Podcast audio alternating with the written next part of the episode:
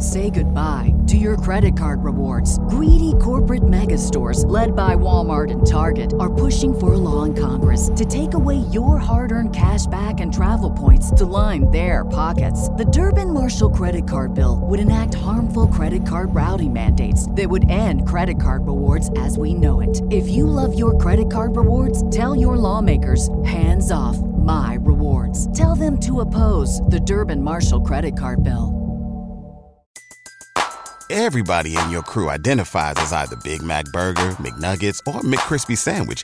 But you're the filet fish Sandwich all day. That crispy fish, that savory tartar sauce, that melty cheese, that pillowy bun. Yeah, you get it. Every time. And if you love the filet of fish, right now you can catch two of the classics you love for just $6. Limited time only. Price and participation may vary. Cannot be combined with any other offer. Single item at regular price. Ba da ba ba ba. The one and only Big Sills. How you doing? Happy football eve. Happy football eve, man. This is like Christmas. We're here, dude. This is 24 hours away from getting ready for the start of the National Football League season and the greatest reality television show anywhere on the planet is the National Football League. Everybody has predictions, they have passions, picks. It, it, all starts. It's really one of the greatest reality shows. How in the world did pro football overtake baseball as America's pastime? When did that happen? Was it the 94 strike? Because pro football has just skyrocketed past baseball. Baseball is now page 10. I mean, it's now page 10 when you're talking about sports stories. I, I, I was listening to the guys before with Xander, the Sixers. I don't cover shitty teams. I don't cover shitty stories. I mention them. That's not a story. He's a mention. Do you understand what the Sixers are? They're mentions, not stories. Anybody would trade places. Nobody knows who you are except Philadelphia sports fans. And now he's going to hijack your taxes to try to make you pay for an arena downtown. Good luck there, carpetbagger. Good luck trying to push that past those people in that city. Never work, dude. Hey, never work. You'll be playing a temple before you get a downtown stadium. That ain't happening. Not happening, man. By the way, I want to make this proclamation here on this great day, September 6th. I was reading the National Enquirer. Oh, wait, the Philadelphia Inquirer the National Enquirer. Uh, it doesn't really matter. And they had a pretty good story there on A.J. Brown. I'm going to make this point to you here. A.J. Brown has been a better acquisition to the team as a free agent wide receiver than Terrell Owens ever was. Because he's complete. Yeah, but still, he's not quite the player Owens is. Yeah, and Owens is not quite the teammate AJ is. Their talents aren't that far off. But as a complete football player, AJ's better than Terrell Owens. He, he, he, he's a better he's a better acquisition to the Eagle franchise than what Terrell Owens was. Yeah, but Dan, Owens was I know. You don't think 95 catches and almost 1500 yards? That's a pretty good season, isn't it?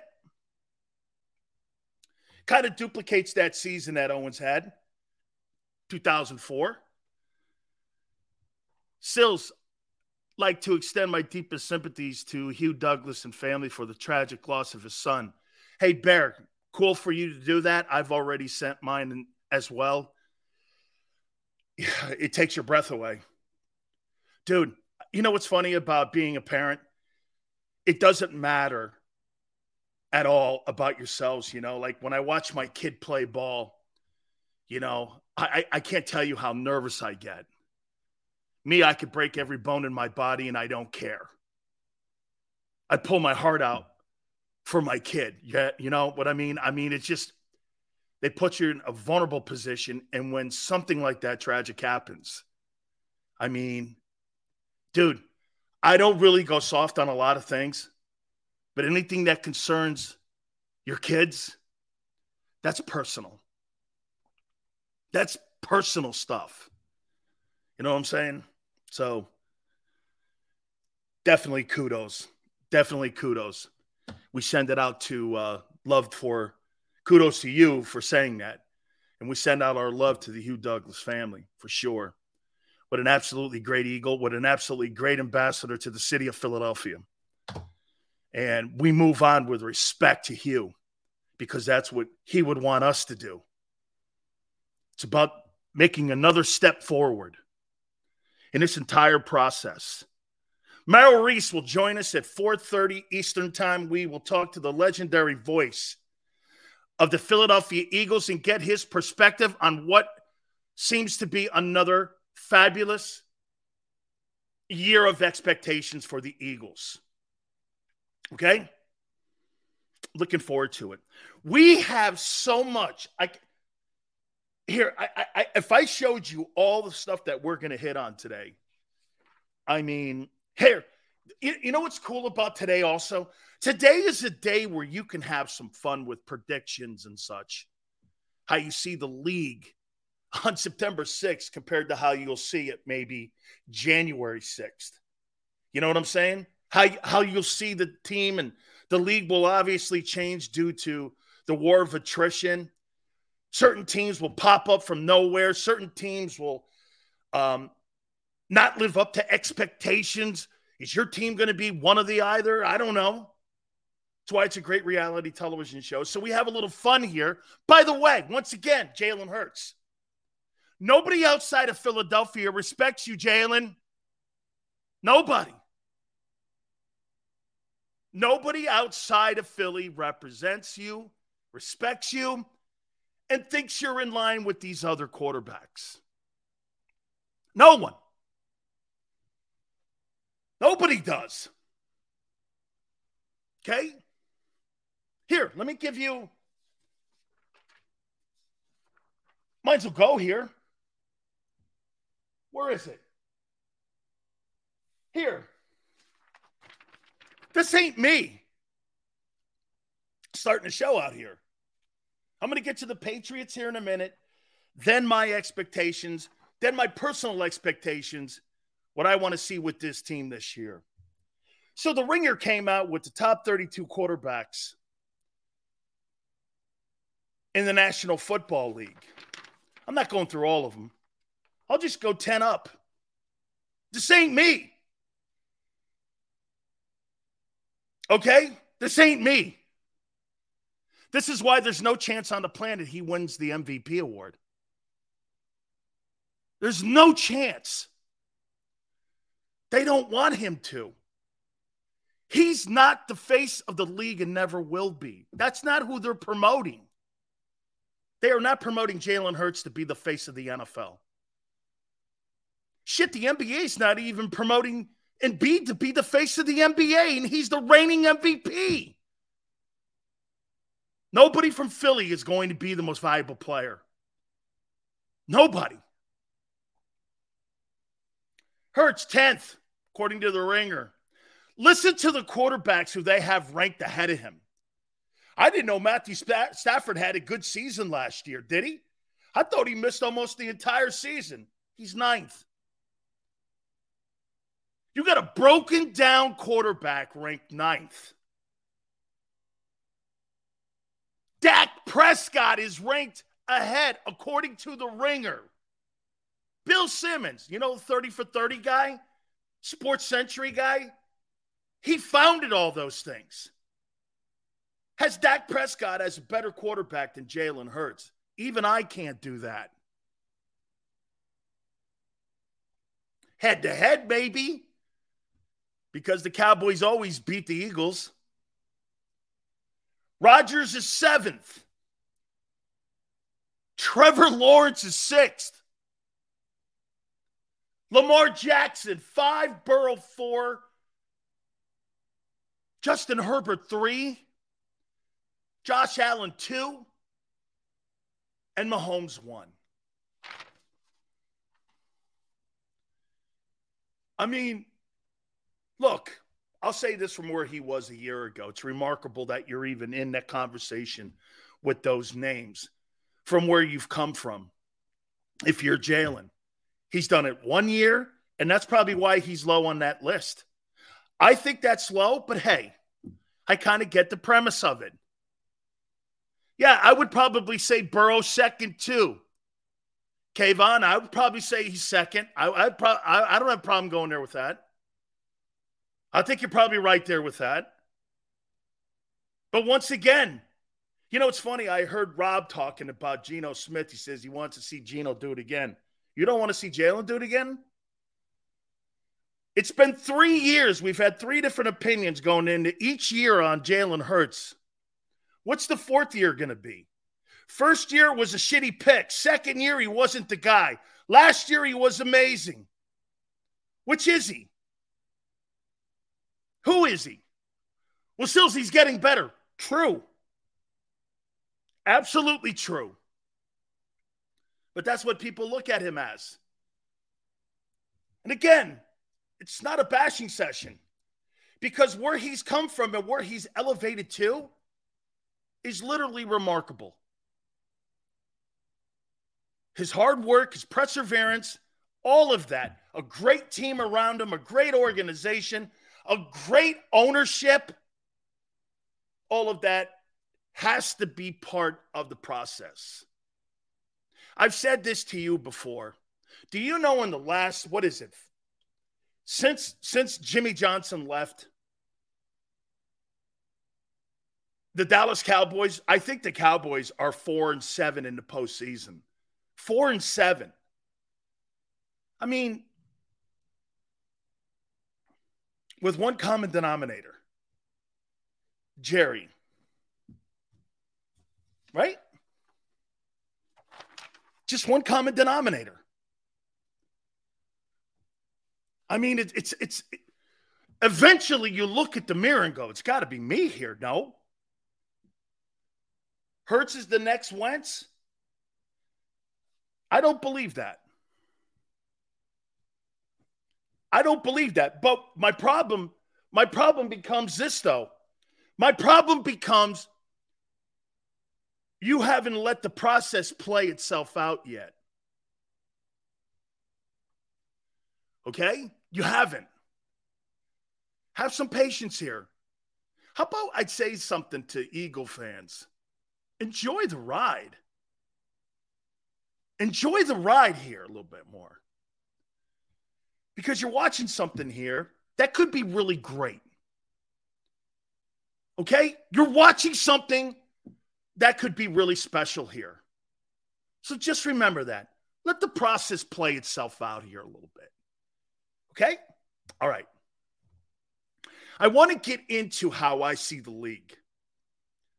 On the eve of the start of the NFL season, I'm going to tell you my Super Bowl prediction and I'm going to tell you who wins it the same way I did a year ago.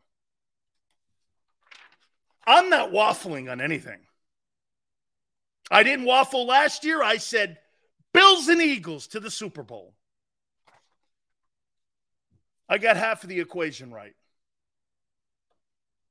And we're going to do it now.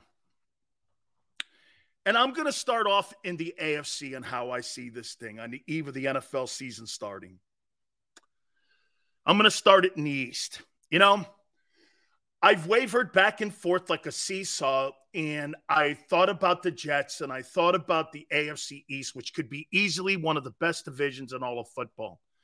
I think every single team in that division is probably going to have a 500 or better record. Okay? Probably a 500 or better record. Um, I got the Bills winning the division.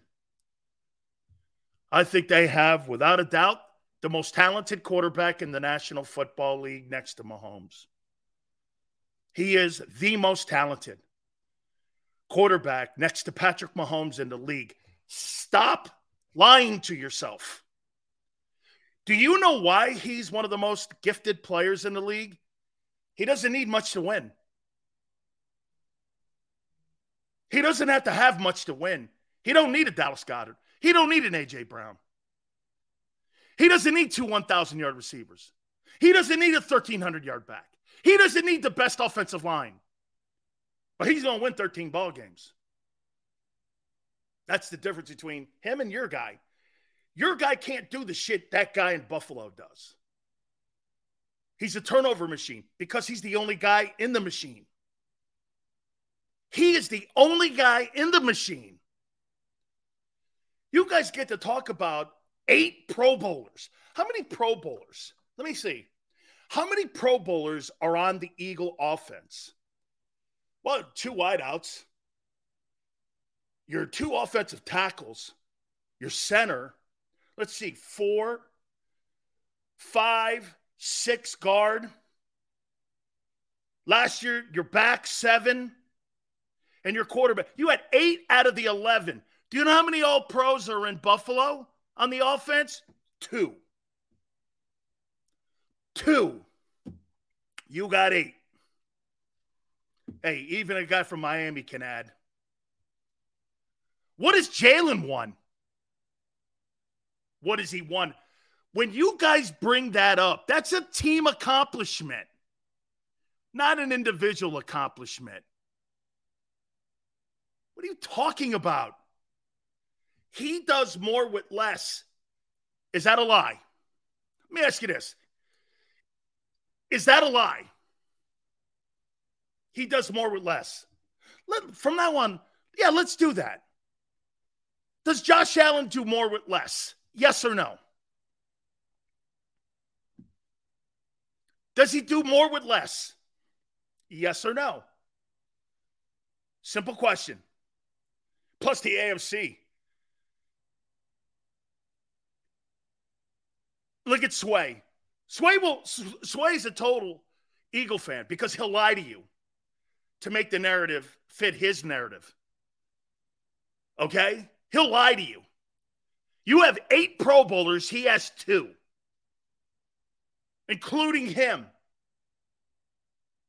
Eight to two. And that guy's going to try to sit here and try to tell you and convince you that Jalen is just as good as that guy with lesser talent around Josh Allen. That's ridiculous. That's a ridiculous conversation to have. Okay? I am going to do something here that I said I wouldn't do. And I'm going to put the Jets in the playoffs. I'm going to put the Jets in the playoffs. Okay? I am. I think they got a good set of corners. I think their defensive line, they're more talented than the Giants. And they finally have a quarterback in the building that can sling the football around the yard since Namath. And I'll say that I believe the Jets with all the things that they've said and all the things that they've done, I think Hard Knocks has been great for the Jets and for Aaron Rodgers. I wish he would stop talking about the vaccination stuff with Djokovic the other night. That was dumb. There's no reason. It's the same stuff that the Krauses tell me. Stop punching down. Just do me a favor and stop punching down. You punch down when you do that. And they tell me that. Stop punching down. Why? What's the point? Aaron, really? Okay? Yeah. I'm not getting into that. I'm just saying stop punching down. You got a season ahead of you. Concentrate. It's been one of your major issues. Has been concentrating. So I got the Bills and the Jets making the playoffs from the AFC East. This is where it's changed for me. AFC North. Bengals win it. Ravens, Browns all make the playoffs. I think the Browns are a good offense. I think the Browns are a good defense. I think they got a very underrated defense. Okay? I think they do. Cue ball. Still's been really busy at work. Haven't been able to tune in much. Just wanted to drop in and tell you that you you the man. Thank you, Cue ball. Appreciate that, brother. Means a lot that you take time out of your day to come here and tell us that. With so many options out there, means the world to all of us here. I got the Browns. Browns have a lot of pressure on them. That quarterback has a $230 million payroll. Um, I think they got the wide receivers. I think they got the running back. They got a really good offensive line. They got the second best offensive line coach in pro football, and Bill Callahan. Uh, Myles Garrett is a Hall of Famer. That's a good looking football team. I got the Ravens. I think Lamar's going to have a comeback year. Three teams make it out of that North. Makes it one of the best divisions in all of football.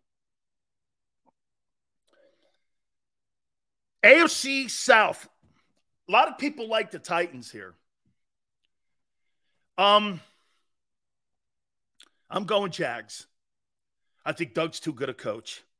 Now that you had Calvin Ridley, I think that football team has a tremendous opportunity at really doing some great things down there. I think Trevor Lawrence is going to have an even bigger year this year than he did a year ago, or I should say, second half of the season. And I think he has a really good football season. And I think the Jaguars are going to go a long way. They make the playoffs. AFC West, I think you're going to be shocked here. I have one team coming out of the West Kansas City Chiefs with the Chargers pushing them. And if Chris Jones doesn't play this year, and if Travis Kelce's banged up, the Chargers can win that division. But I'm still going to hang with Mahomes and Reid. Chargers, Broncos, Raiders, they do not make the playoffs. Here's who I have in the conference championship game I have the Bills versus the Bengals, and the Buffalo Bills make it to the Super Bowl in Las Vegas. Hey, Dan, you bring up the real deal for NFL discussion. This show has no competition. Greasy, kudos to you, man.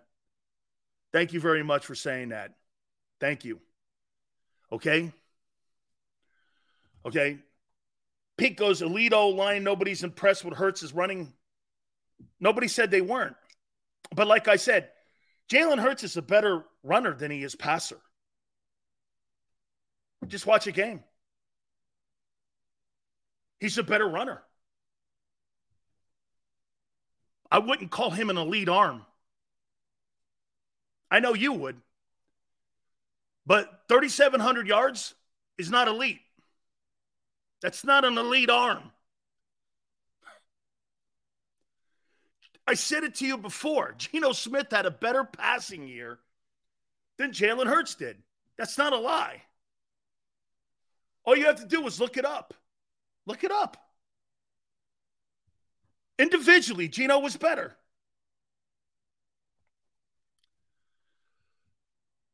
He improves every year. Absolutely, Dozum. Absolutely, he is improving every year. No question about it. KJ goes, his percentage would say different. Geno Smith led the NFL in percent completion percentage. Geno Smith led the NFL in completion percentage. And first, personally, in Hurts's first year, he completed 61%. Last year it was 66. The stats don't tell the truth with that. One year he wasn't very accurate. The second year he got better. We'll find out the third year this year. Stop lying. Geno Smith did not have 3,700. He had 4,500. Okay?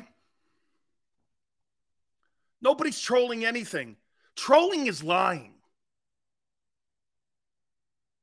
Okay? Do you understand the difference when people say trolling? Trolling is you're telling lies. There's no lies here.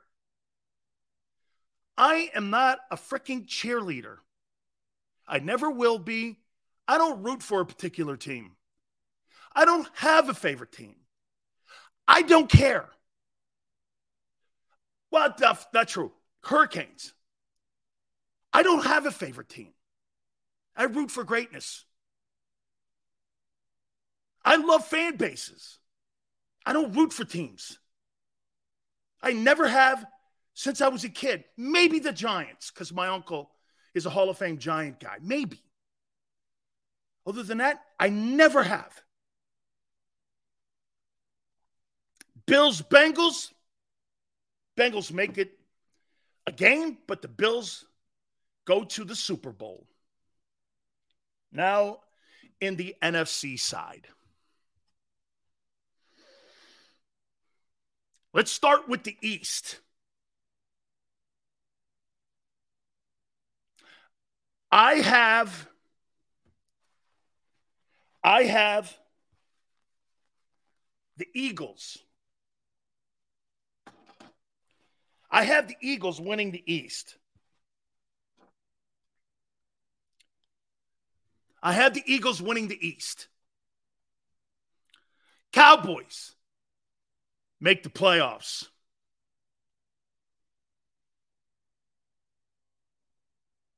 NFC North.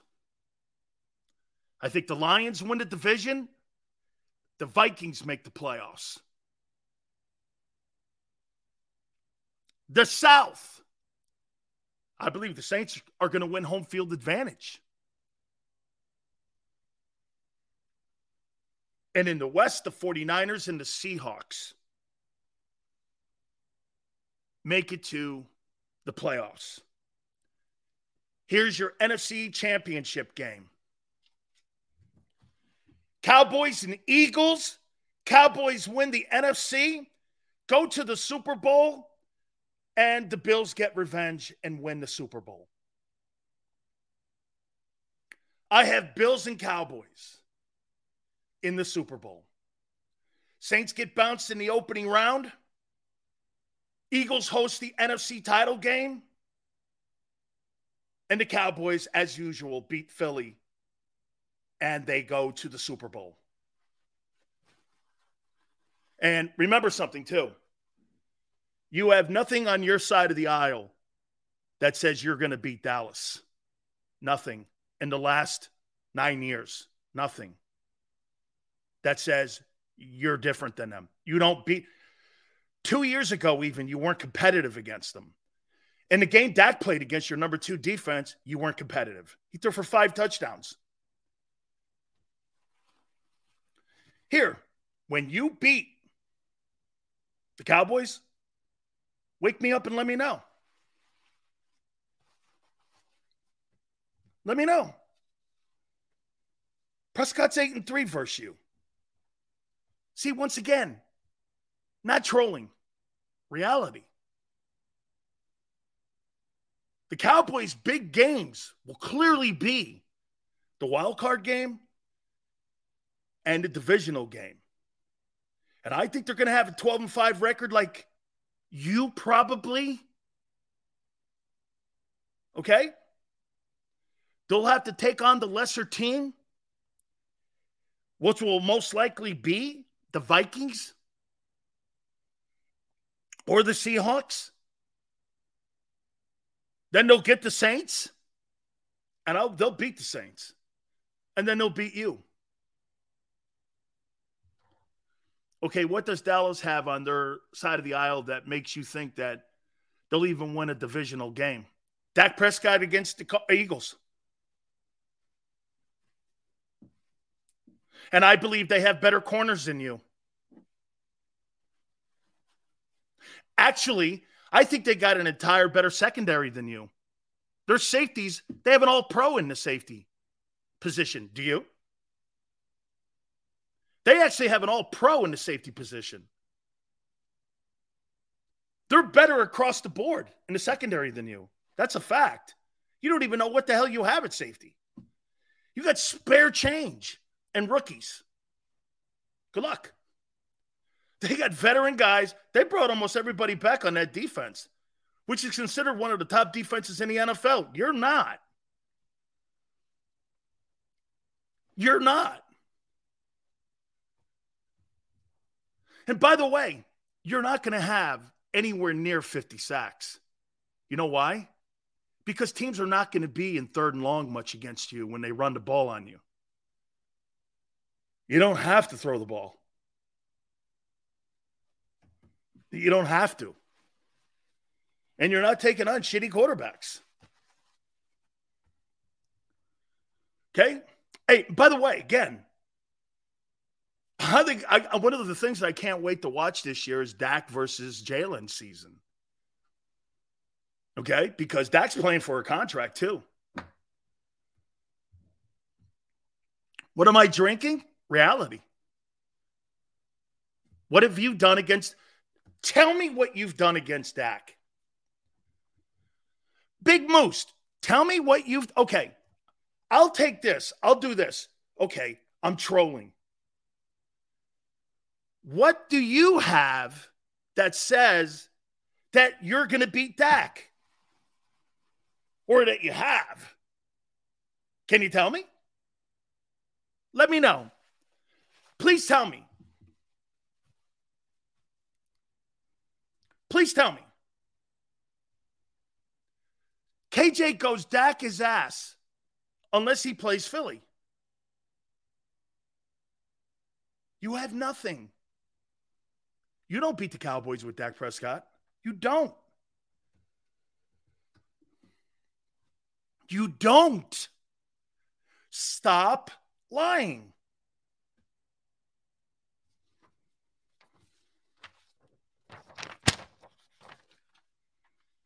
We move on.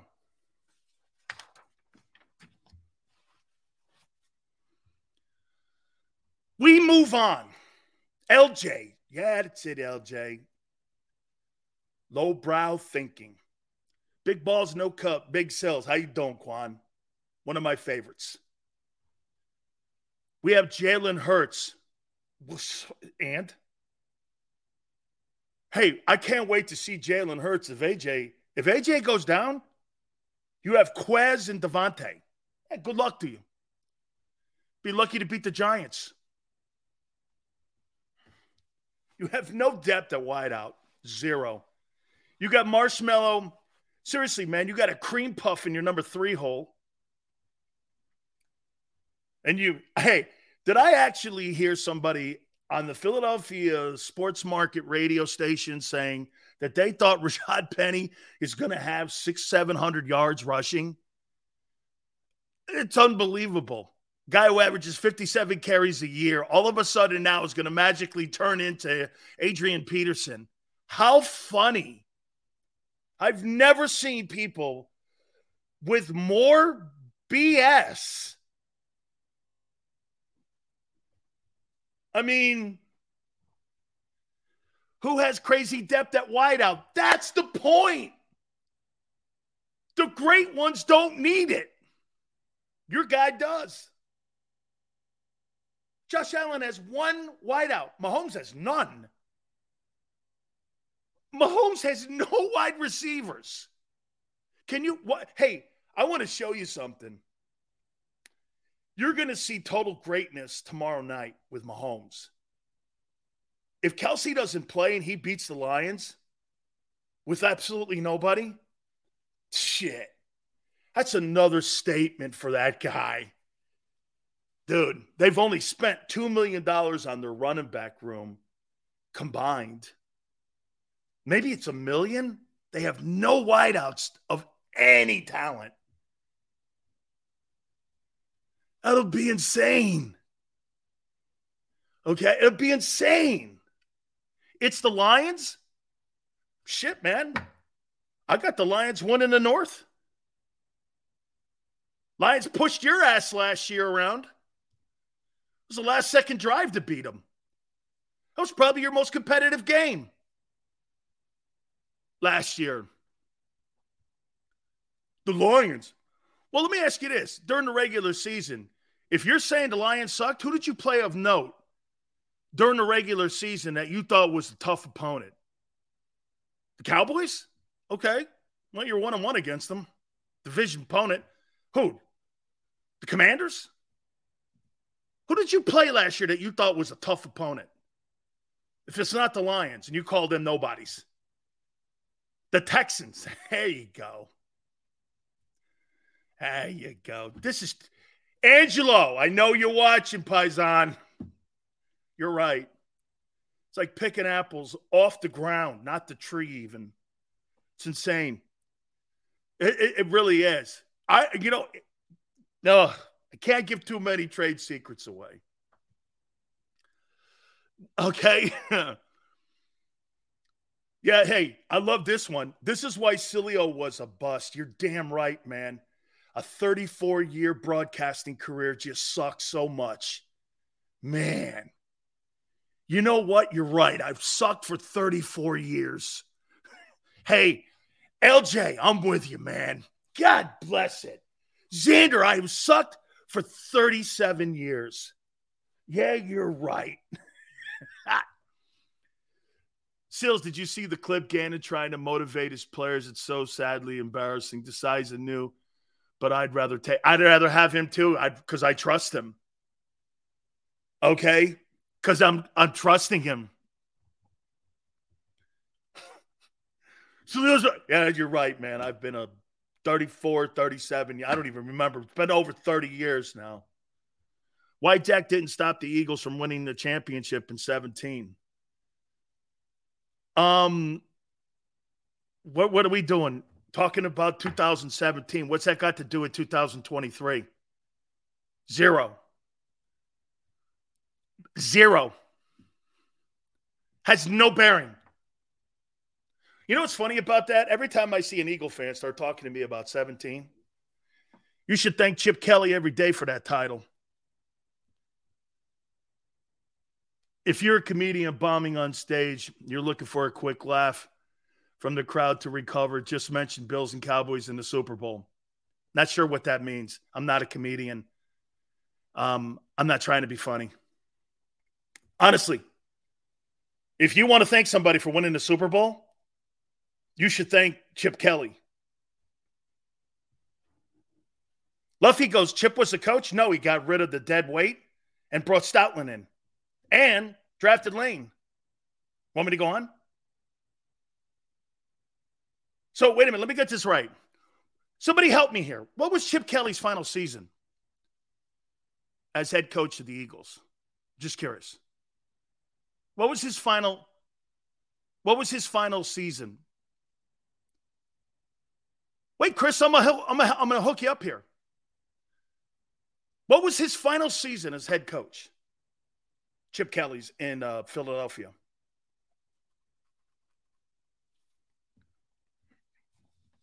What was his final season? Do you guys know?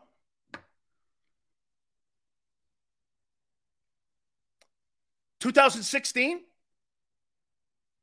Oh, so after he fired DeSean Jackson, Shady McCoy, and got rid of all them guys, two years later he won a Super Bowl.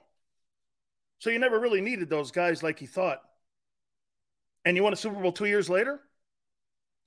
It's funny how Eagle fans bash Chip Kelly for that move, for getting rid of all them guys, and two years later, he was right to get rid of them. You didn't need them. Am I wrong? That's not trolling. That's fact. And he brought your greatest assistant coach in since Jim Johnson. Explain that one to me. He got rid of DeSean Jackson, got rid of Shady, brought in brought in Stoutland, drafted Lane, and those components are still on the team today. just to keep things fair here.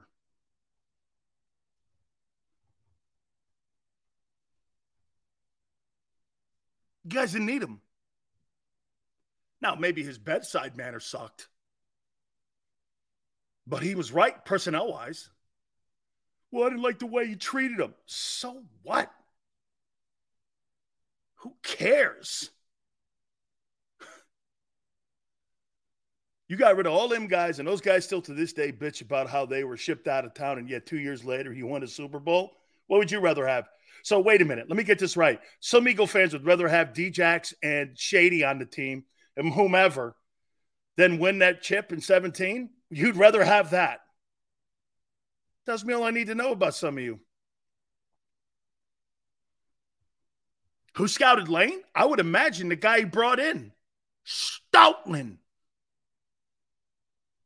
By the way, he was an uh, interim head football coach down at the University of Miami.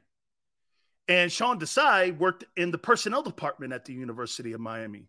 Did you know that? Okay.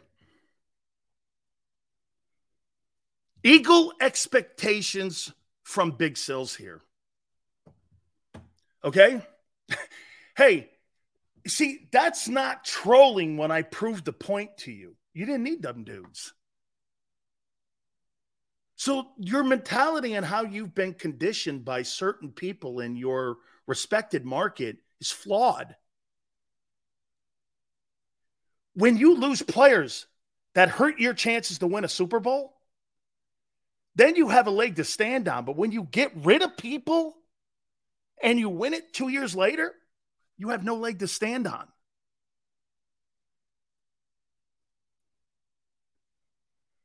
That's not trolling. That's truth. Okay? Armstrong goes, Sills doesn't even believe him. It's not belief, it's what happened. It's not anything to do with me believing. That's not an opinion. You're you're missing. I'll let you know when I have an opinion on something. Like my predictions are opinions. Those are opinions. What happened to you in 17 is not an opinion. That happened. Those guys weren't on the team because Chip fired them. And he won a Super Bowl two years later. You didn't need him. Am I wrong? No. My argument, it's not an argument. I you don't argue the truth. What argument? That you did need him? I'm not arguing that. It's not an argument. You're missing the point again. It's what happened. Very, how is it wrong? They weren't with DeSean Jackson and Shady McCoy on the 17 championship team. Yes or no? End of story. All right. Personal expectations for the Eagles. And we're going to start it with Hurts. I would say this to you about Jay.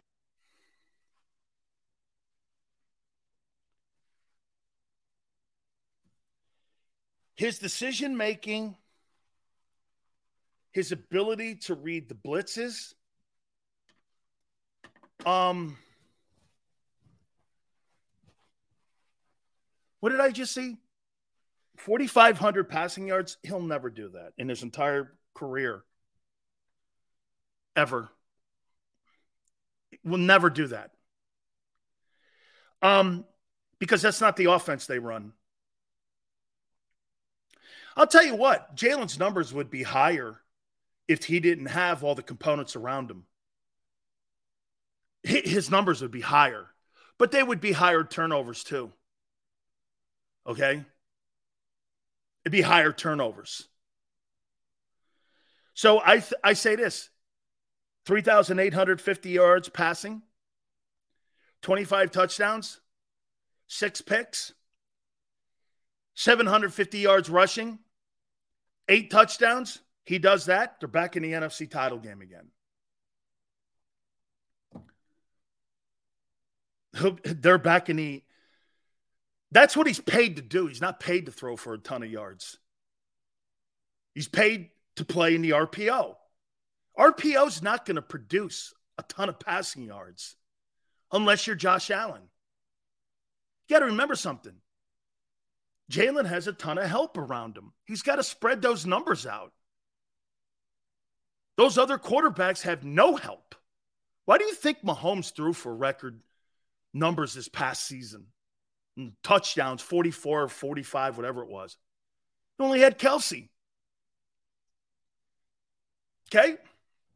By the way, I'd like to see him play 17 games. It'd be nice to see him play a full season once. He's never. It, it, Josh Allen has help. Who? Stefon Diggs and who? Who, Maurice? Or excuse me, Kayvon, who? Who outside of Stefon Diggs does Josh Allen have his help? Name one. That's comparable to DeVonta, Dallas Goedert, and A.J. Brown. Stefon Diggs, right? One. Who's the running back? I don't even know who the running back is in Buffalo. Gabe Davis. You're comparing Gabe Davis to DeVonta Smith? Gabe Davis? What did he have? 35 catches last year? How many catches did Gabe Davis have? Please let it be 60. I'm begging you, let it be 60. Gabe Davis. I, I would love, to, I, I want to know what this guy's stats are here. That you said that you just compared him to DeVonta Smith. Let's see, Gabe Davis. I can't wait to see. So last year, Gabe Davis had 48 catches for 836 yards. You're comparing that guy to DeVonta? Gabe Davis. So if you extrapolate that over 15 games, you're talking about a guy with 50 yards a game. Gabe Davis. Gabe Davis did have four TD playoff game for Josh Allen. Yeah. The quarterback making everybody around him like Mahomes does better. Can you imagine Josh Allen in the Philadelphia Eagle offense? Good night. So wait a minute, let me get this right. And and to to have his hander, get this. That guy went 13 and 3 with nobody on the offense. And everyone says that guy played bad last year. And he was 13 and 3. And if he's on the Eagle offense, what are you saying? He goes undefeated? I'll tell you what. You can have Jalen. I'll take the guy in Buffalo. DeAndre Swift, my expectations for him. I'd really like to see this guy. And by the way, who do you think's a better running back? Stevenson from New England or DeAndre Swift? Who's a better who's a better running back, you think? Who's a better running back? Who would you take? Swift or Stevenson in Buff in uh, New England?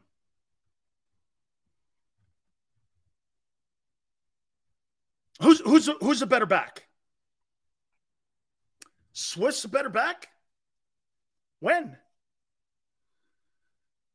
Stevenson had a thousand yards and 60 catches last year. Had 500 yards receiving. Had a thousand rushing. Five yards a carry. Swiss better? Okay. Really? So th- that's an opinion. That's an opinion. You see, because what that kid did is facts.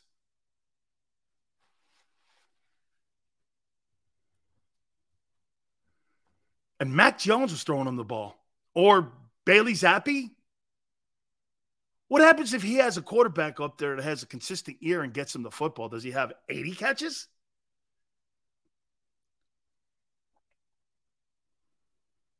Okay. Chris. No, no, no, Chris. Talk about not knowing. I know, I know who you are. See, you're a guy who likes to be lied to. Most people in life like to be lied to because it's softer on their emotions. Remember that, Chris.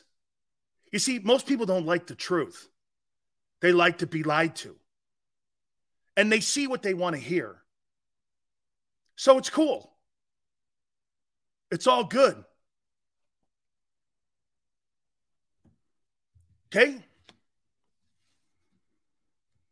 I'd like, I, I think DeAndre's gonna I think DeAndre could be a game changer for that offense if they use him right. Okay.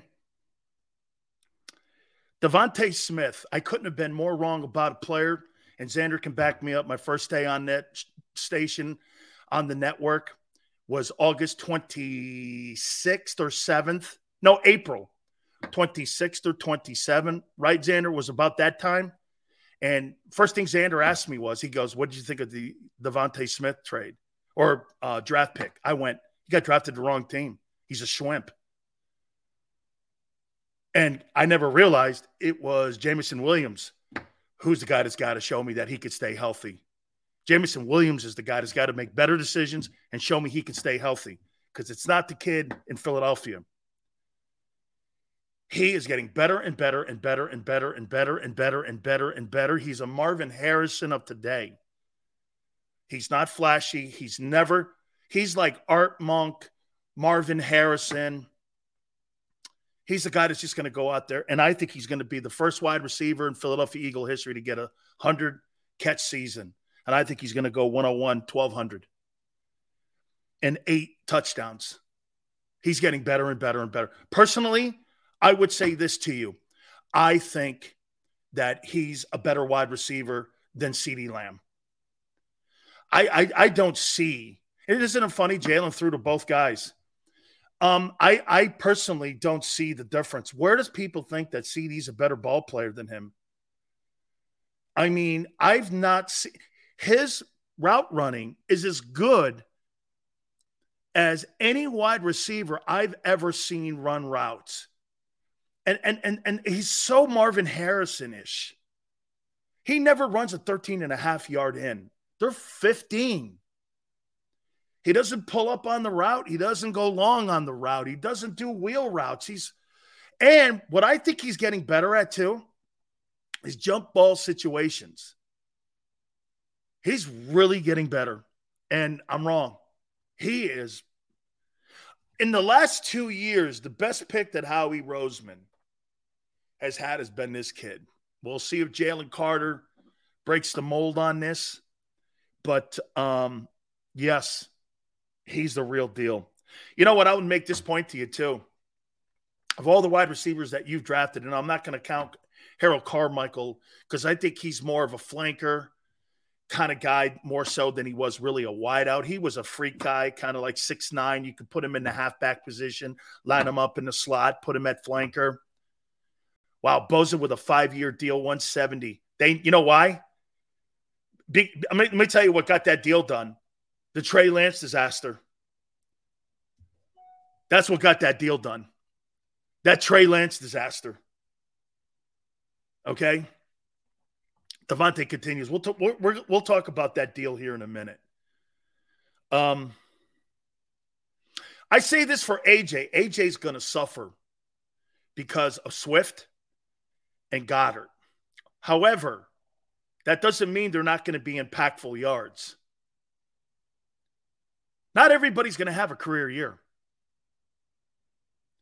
especially when you add more mouths to feed. It's not going to work that way, especially when you're going to have less opportunities because of better teams you're playing. You're going to be on the field less. Okay? I got AJ at 75 catches for 100 or 4,000 yards, six touchdowns. I got Goedert at 75 catches. This may be low at 950. Okay? And six touchdowns. That's a lot. You're talking about 3,100 yards. But remember something last year, because I know most of you don't want to accept this, 67% of the passes that were thrown from Jalen Hurts last year went to three guys only Goedert, Brown, and Smith. That's why he didn't have 4,000 yards, plus he missed time. I mean, we, you're only throwing to three guys. Almost seven, seven out of every 10 pass was thrown to one of those three guys. That's why when you add DeAndre into this, that could push that number up higher, the passing yards. Okay? Let's go to the defensive side of the ball. Um, I think Goedert's going to. Hey, hey, Barb, I would say that Goedert is probably going to be the most difficult cover for any team that they play because he's got a nose for the end zone and he's physical and he can block and man, he's a 2.0 junior version of Gronkowski. Now, I'm not saying he's as talented as Gronk. I am not doing that. But he has the same characteristics. He's good in the run game. He's good at block and release. Um, you know, I just he, he really he's just got to be on the field more, man. Keep his ass on the field. Okay? Keep his ass on the field here. Hollywood says that Bosa has agreed to a five year, $170 million extension with the Niners, including $122.5 million by a wide margin, will make him the highest paid defensive player. He's over 30 million now. So what are you going to pay Justin Jefferson, Minnesota, before the start of the season? They have yet to work that deal out. So let me get this right. Nick Bosa just signed a $31 million contract. And you got a $900,000 quarterback? Someone's going to have to tell me why this wild experiment and failure is not covered more with the Niners with that disaster. You're paying a guy $31 million annually, and you got a 937 thousand dollar quarterback, and you're going to go win a Super Bowl with that? It, you have a Super Bowl roster. It's fundamentally flawed. It's fundamentally flawed. I mean, that roster is ready to win it. If you actually landed Aaron Rodgers, they'd win the Super Bowl. But instead, you you you were like experimenting with the shittiest prospect I've seen since Brandon Weeden. Nobody in their mind thought he was good coming out of college. I surely didn't. He was playing in some beer drinking league up at North Dakota State. I mean, honestly, windows are wide open. I had to YouTube his highlights. Every DB and corner he played against was some white guy from some beer drinking league. I'm like, who did he play against anybody that got drafted in the NFL? Why would you think that? Why? Because Wentz, you found a guy who was kind of good? That doesn't use how many Mississippi Valley State wide receivers have NFL teams gone back and found Mississippi Valley State wideouts like Rice? I mean, like, just because one guy came out of Mississippi Valley State doesn't mean you're going to find another Rice out of there. You can't be any dumber than. That's why Howie's now got it right. He's staying in the Southeastern Conference. Shit, yeah, man. You stick with Georgia, Bama, LSU. Couple teams, maybe Big Ten, maybe an ACC kid. I'm not going anywhere out of there. Think I'm going to the Mountain West? Some shit stain um, conference like uh, Conference USA, no thank you. I'm going to take my chances and roll the dice where all the kids go. What do you think I got a better chance? Watch this. I may not find Darrell Green because he went to Texas A&I. But what do you think my chances are when it comes to drafting? If I draft 10 Alabama guys and then I go to all these other stupid schools, what do you think my odds are that I'm going to land on more guys than him? A lot. Makes no sense. And what, what, hey, what makes the Trey Lance deal worse than even the Ryan Leaf deal is that you gave up three ones for him. You gave up three years of your future and the present because you're gambling on that Super Bowl roster. You can't be any dumber. John Schneider and Pete Carroll are doing a better job in Seattle than those two dudes are doing in San Francisco. I got a 30 million I got a 30 million dollar defensive player. Here, let me ask you this. What's the point of paying Aaron Donald 30 million dollars with the Rams now? What's the point? You're going to win 5 games. What's the point of having him? I'm trading him. Why would you have a $30 million DT on a five win team?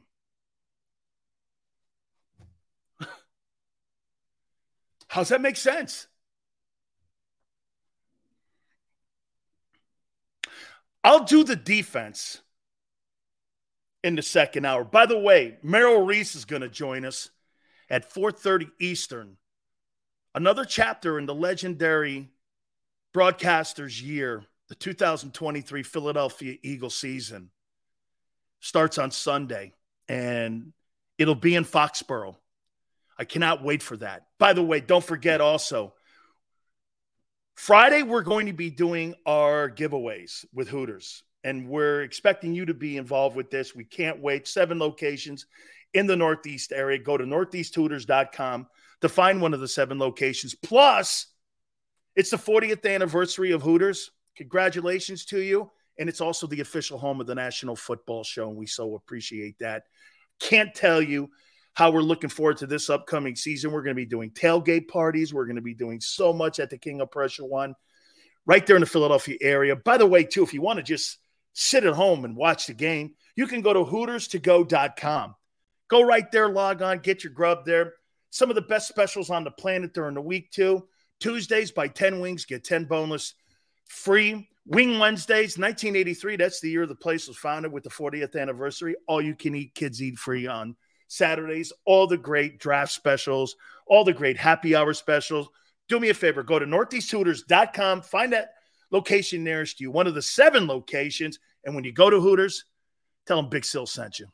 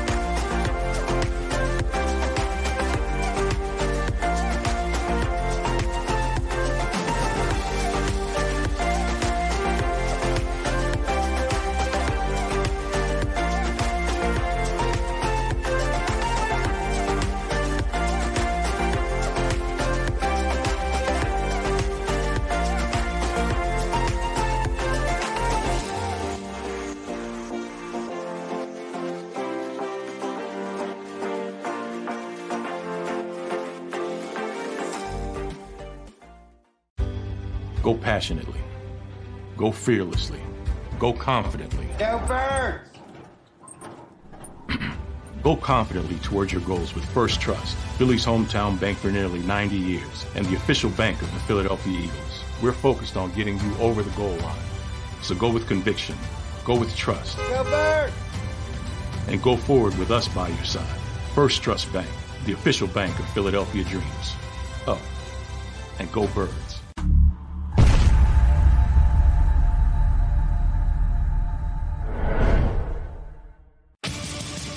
Greatest fans on earth. It's a bold statement, but would you expect anything less from Philadelphia? 58 years of heartache creates a toughness, a grit, a resolve not found in most. Sure, our prayers were answered, but now that we've had a taste, we're looking for more. Pondley Hockey, official partner of the Philadelphia Eagles. All right, did you know I was the mommy slam dunk champion? Really? yes, really don't sound so surprised. Let's see it. Oh, you're ready. All right, here we go. Let's hear the crowd. So go to right, go to left, fake a mom. Mama, go up, up, up. She did it. Again? You can't avoid gravity, but United Healthcare can help you avoid financial surprises by helping you compare costs and doctor quality ratings. United Healthcare. Uh huh. E A G L E S. Eagles.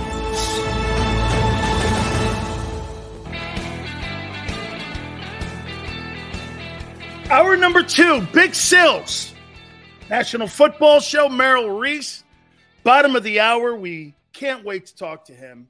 He's so kind to us, too, during the season.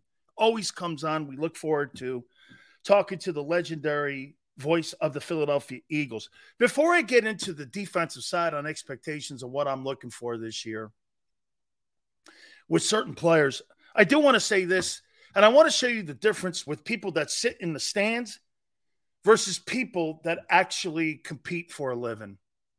So, Dennis Dodd, who's been on this program, is a college football writer, and he said one of the most disappointing things about the Colorado win with Deion Sanders was that Deion made it about him. And all the stuff in the press conference was all about him. Let me ask you something. So, do you personally believe that a man who recruited 85 new guys takes a football team on the road that won one game last year, had six penalties, and looked like that on the road. Made it all about him. That just shows you don't know what you're talking about. There's no way on the planet you motivate a hundred kids if you're making it all about you. That's a bull-faced lie. That press conference is the only thing Deion made it about. That was him. And by the way, if I'm a player on that Colorado team, I don't need you to walk around on knee pads telling me how great I am. I'm waiting for next April. You think your opinion matters to me? Man, people are so blinded by reality. How in the world do you think Deion made that about him? Deion's bigger than the Colorado Buffalo program. He's bigger. I haven't taught Colorado Buffalo football in 25 years. He's bigger. He's an American icon. I don't know anything about Colorado football. Nothing. Hey, Eric Bieniemy went there, I think, right? I don't know anything about it. It's in Boulder, Colorado, right? Made it about him, and you motivated 85 guys, new faces, 86 new faces to go in and win like that and pull an upset off to the runner up in the national title game. Man, people are so stupid. They'll say anything. That's not reality. If they would have got killed and he started talking shit in the press conference, it's one thing. Man. One thing on Jerry Jones before we get to the Eagle side of the ball on defense. You want to know what's wrong with the Cowboys? What's wrong with I think this is a great question to ask Eagle fans and NFL fans. What's wrong with the Cowboys? What's wrong with the Cowboys?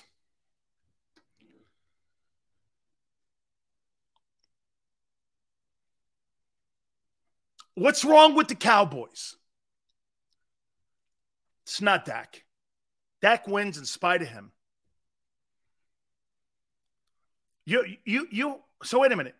Are you trying to tell me you think Dak Prescott, who was a fourth or fifth round draft choice, hasn't overachieved as a quarterback in the NFL to where he's making $50 million a year this year? You would not know reality. Tony Romo overachieved. He wasn't drafted. Those guys overachieved. Those are overachievers. I don't think you guys understand the difference between over and underachieving at all. Here's the problem with the Cowboys since you guys are blinded by it, because the media has conditioned you to believe it, that it's the players. Man, I feel bad for the people that have spoken to you for all these years. They've conditioned you into being like, I don't know what you're looking at. I, I look at it completely different when I look at the Dallas Cowboys. Here, here's what's wrong with the Cowboys. Jerry Jones, I'm the owner and GM. I didn't have to talk to anyone on the trans Trey Lance trade. Well, you're under the assumption you're a football man. You're under the assumption that you're a football man. You own a team. That's all you are as a football man. You played college football. That doesn't mean you're an intellect in the game. Like, I don't think anybody would confuse Jerry Jones being a better general manager than Howie Roseman. Why wouldn't you want to hire Howie Roseman? What your ego is so big because Jimmy had kicked your ass for those five years. For those five years, he kicked your ass around your own team. So much so that you'll lose in spite of knowing you make wrong decisions for the last 28 years. Do you want to know what being insane is? Jerry Jones is the number one reason the Cowboys lose because you know why? I was told when you do the same mistakes over and over again, it's called insanity. He's insane. Why does he keep making the same mistake? Overpaying for people like Jaylon Smith, overpaying for Zeke, overpaying for Amari. Not that Amari's not good, but he's not a $20 million wideout. He never put proper value on players. The Eagles do that. I'm telling you, where the Eagles win versus the Cowboys, they win on player evaluation on the pro personnel side. Of course, you're going to pay Lane Johnson as much money as possible. Of course, you're going to keep developing Jordan Mailata and keep paying him as he moves up the scale of being one of the best left tackles. Of course, you're going to. Landon Dickerson in this coming off season is going to make $22 million. Do you understand that? That guy Nelson in Indianapolis is not better than Landon Dickerson. He is not better than him. That guy makes 20 million. The Eagles, they do pay for it though through the nose when it comes to certain gambles. The most glaring mistake they made was not bringing TJ Edwards back. 300 tackles. 300 tackles. I'm going to say this, and I haven't said it in front of Xander here, but I'm going to. Jeff McLane was right from the Inquirer. I was wrong. Because I went back and watched the Inside 22, and Gardner Johnson was at a position like Barrett said. And I think how he looked at that and went like this this guy had a fluke year. I can't tell you how many times in run fits he was out of position. Edmunds might be an upgrade. Gardner Johnson, in my opinion, is a very gifted athlete. I'm not going to, I want to see him do it again. Okay? I think he got lucky last year because as a run fit guy, he's not good. And I agree with that, Joseph. I think he wanted to go home. Um, Joseph, he played at Iowa or Wisconsin, right? One of them schools up there. I think he did want to go home. Merrill Reese will join us at the bottom of the hour. Jerry Jones doesn't ask anybody's opinion because he thinks he's Jimmy Johnson.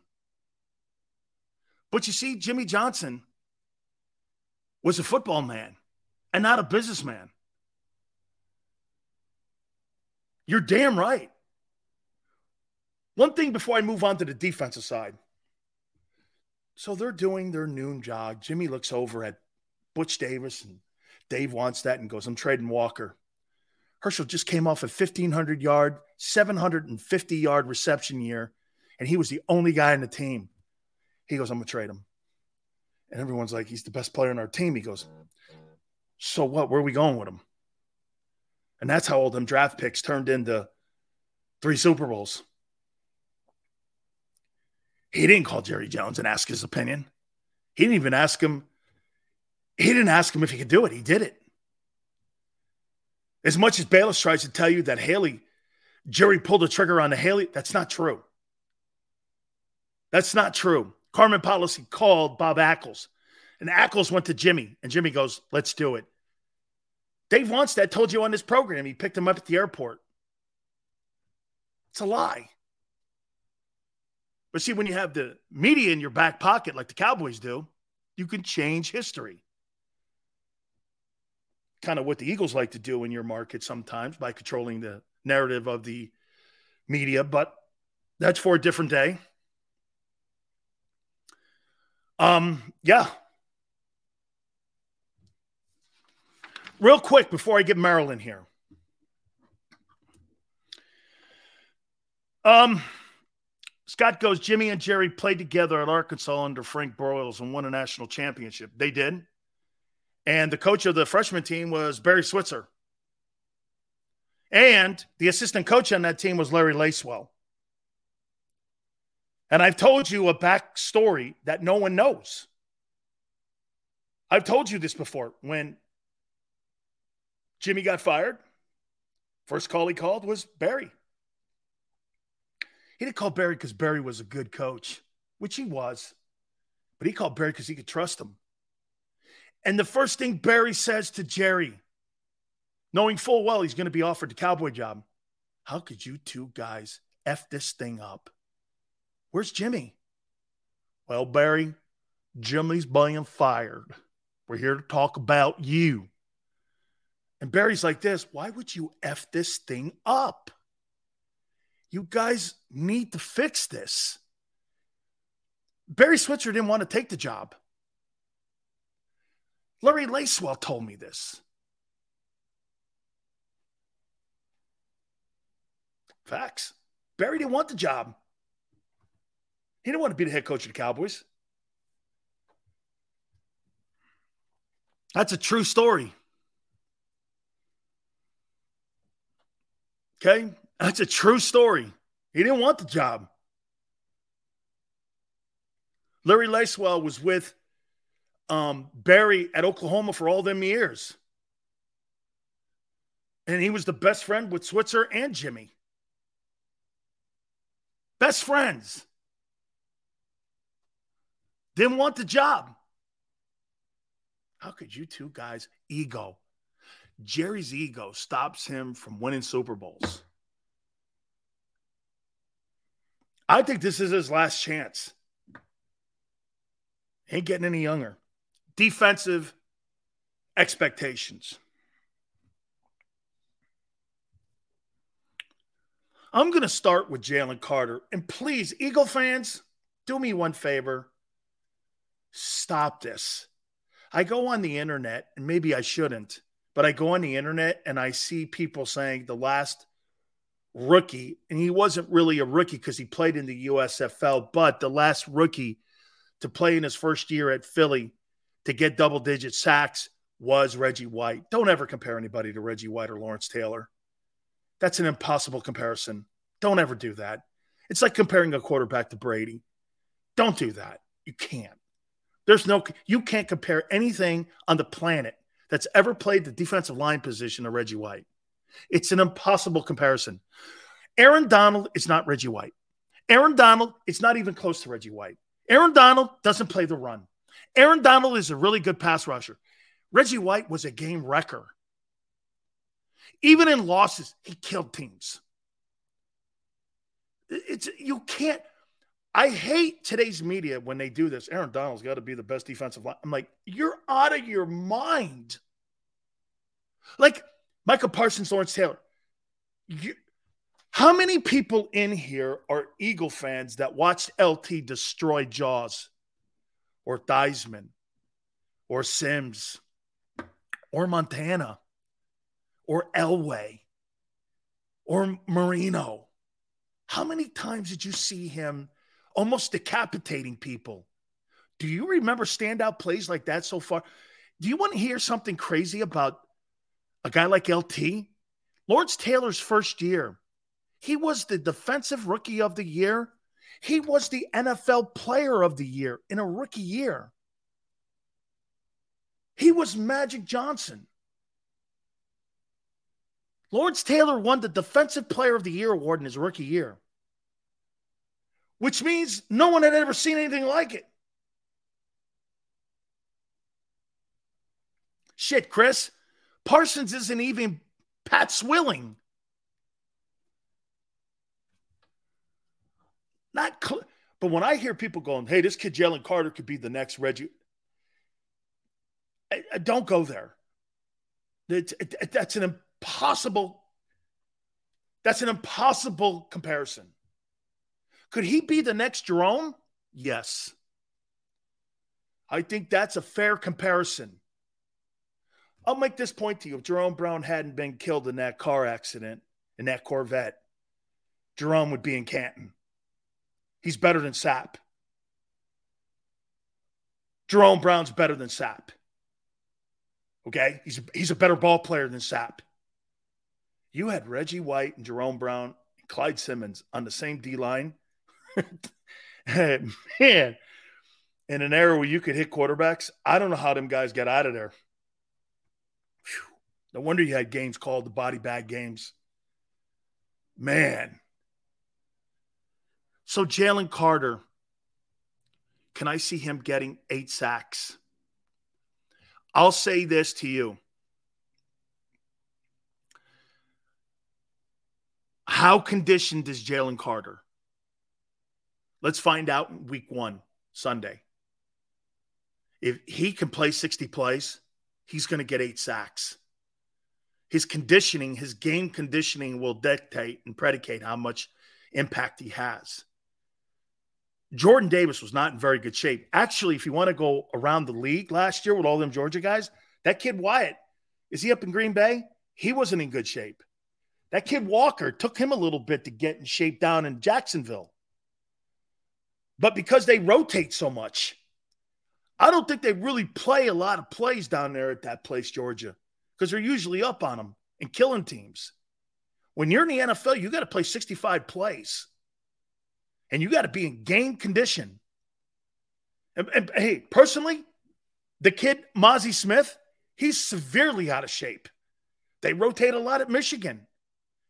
I think that's a college football thing because his transfer portal has made it so that you got to constantly play all these kids or they're going to jump in the portal. They're going to go somewhere else and start. You're not making it to the NFL if you don't start in college football. You're, you're, you're not. I mean, you can't start at your own program. You're, you're not, you're not going to start in the NFC East. That's not going to happen. Okay? I think he'd get eight sacks. I got Brandon Graham at seven. Brandon Graham, that'd be a great back to back year with him. 18 sacks in two years.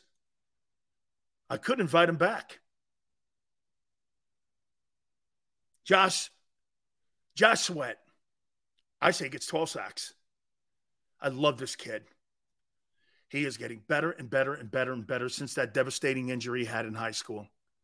You know, I went back and asked all them kids that were there with him at Florida State, and he was remarkable. But the NFL scouts were so afraid of that devastating injury he had that he had in high school. That's why he's a fourth rounder. He's a first round talent that went in the fourth round. That's a fabulous, fabulous gamble that paid off. He is He's Brian Burns 2.0. Not quite Brian, but he is good. He is a good football player. Man. And the most improving. I think Fletcher's going to be Fletcher, six sacks. Um, here, I'm wrong on Reddick, and I'll tell you why it changed. Davin Joseph and Adama Sue changed his fortunes last year. When they stopped the run and he didn't have to go and cover, and they stopped that bullshit with him covering tight ends and backs out of the backfield, and they just ran him off the perimeter and had him sacking quarterbacks, what did it result in? First and third down sacks, first and fourth fumbles, 16 sacks. Tell you what, man, spectacular year.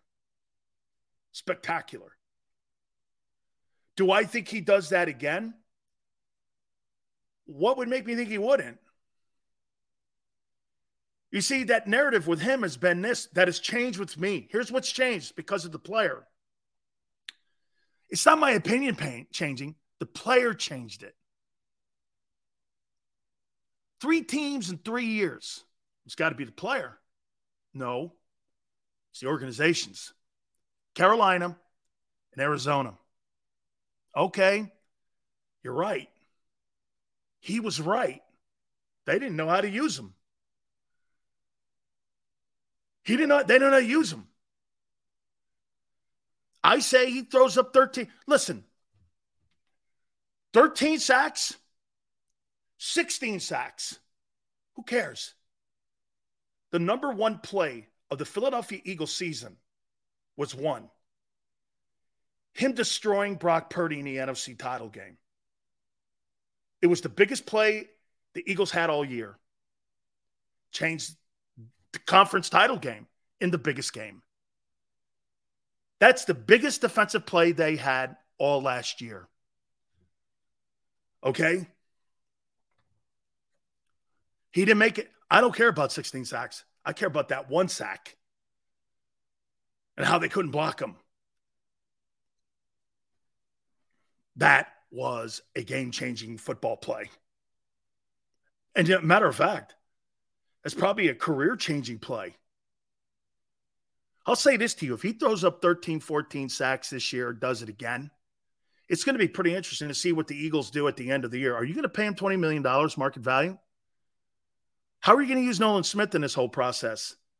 Are you going to take some reps away from Reddick? Why would you do that? To get Smith reps? Is he the heir apparent? Probably. Okay. Remind me your Super Bowl matchup prediction. Um, you, you can remind me of it. Cowboys and Bills.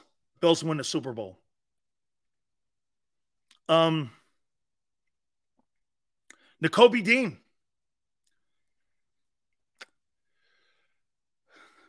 I gonna throw 120 tackles out. And you want to hear something crazy? That's a downgrade. Last year on the number two defense, Edwards had 160. And we'll just go by the first year starting. He had 130. Personally, and this is an opinion, that guy ain't playing 17 games. Josh Josh Norman's bigger. He Xander looks bigger than Nakobe Dean.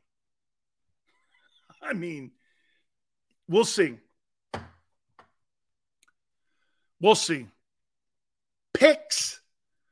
Hey, personally, Darius Slay. I said it to you the other day. Darius Slay is not a better ball player right now than Stephon Gilmore. He's not. And I think it's going to be an interesting year with all that, watching that. Nakobe Dean, we'll, we'll, hey, Ro, we'll see. I'll, t- I'll tell you this, though. One thing is for sure. You know, I said this, and before we bring Mel Reese on, please, people, don't compare Jalen Carter to Reggie it's an impossible comparison. It's like comparing Lawrence Taylor and Tom Brady and my God Almighty! Remember, Reggie wasn't really a rookie either when he got to Philly. He had played at the USFL. So when he got there, I know I think it was 12 games he got there, but he was already a pro. So compare look, I think Carter can be a Jerome Brown. But the man who has seen so much great football and seen guys like Reggie and Jerome play, and another reality TV show this year known as the 2023 Philadelphia Eagles. Let's bring in the guy who calls those great games and has seen all the great stories, our friend Merrill Reese. Merrill. Hi, Dan. Here we are, man. Again. Here we are. Do you get excited the same way you always do? Always. I'll get excited. I'll get excited about 10 minutes before kickoff on Sunday. Right now, there's too much to do. You know that.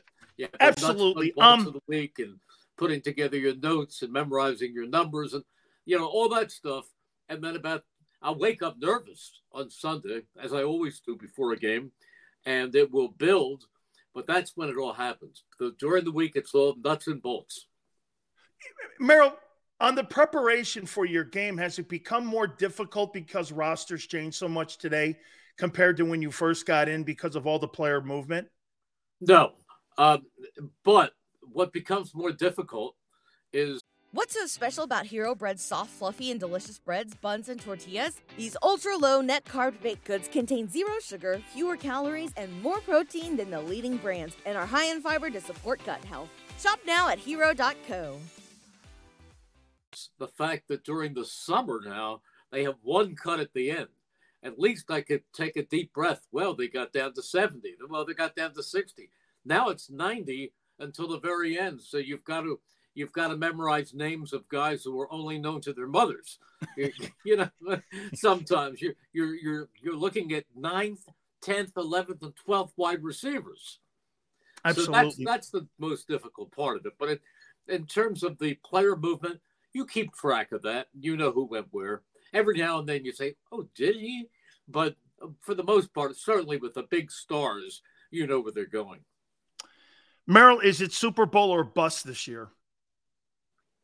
Is it Super Bowl or bust? Now, I made that question vague because, and I, I put it out there vague like that because maybe I want you to define what success is going to be this year because there's so many expectations from the fans and maybe even from the organization and from what the players just went through this past February. I want maybe you to fill that line. You know, I, I hate to sound like a coach, but I, my thoughts are nowhere near the Super Bowl.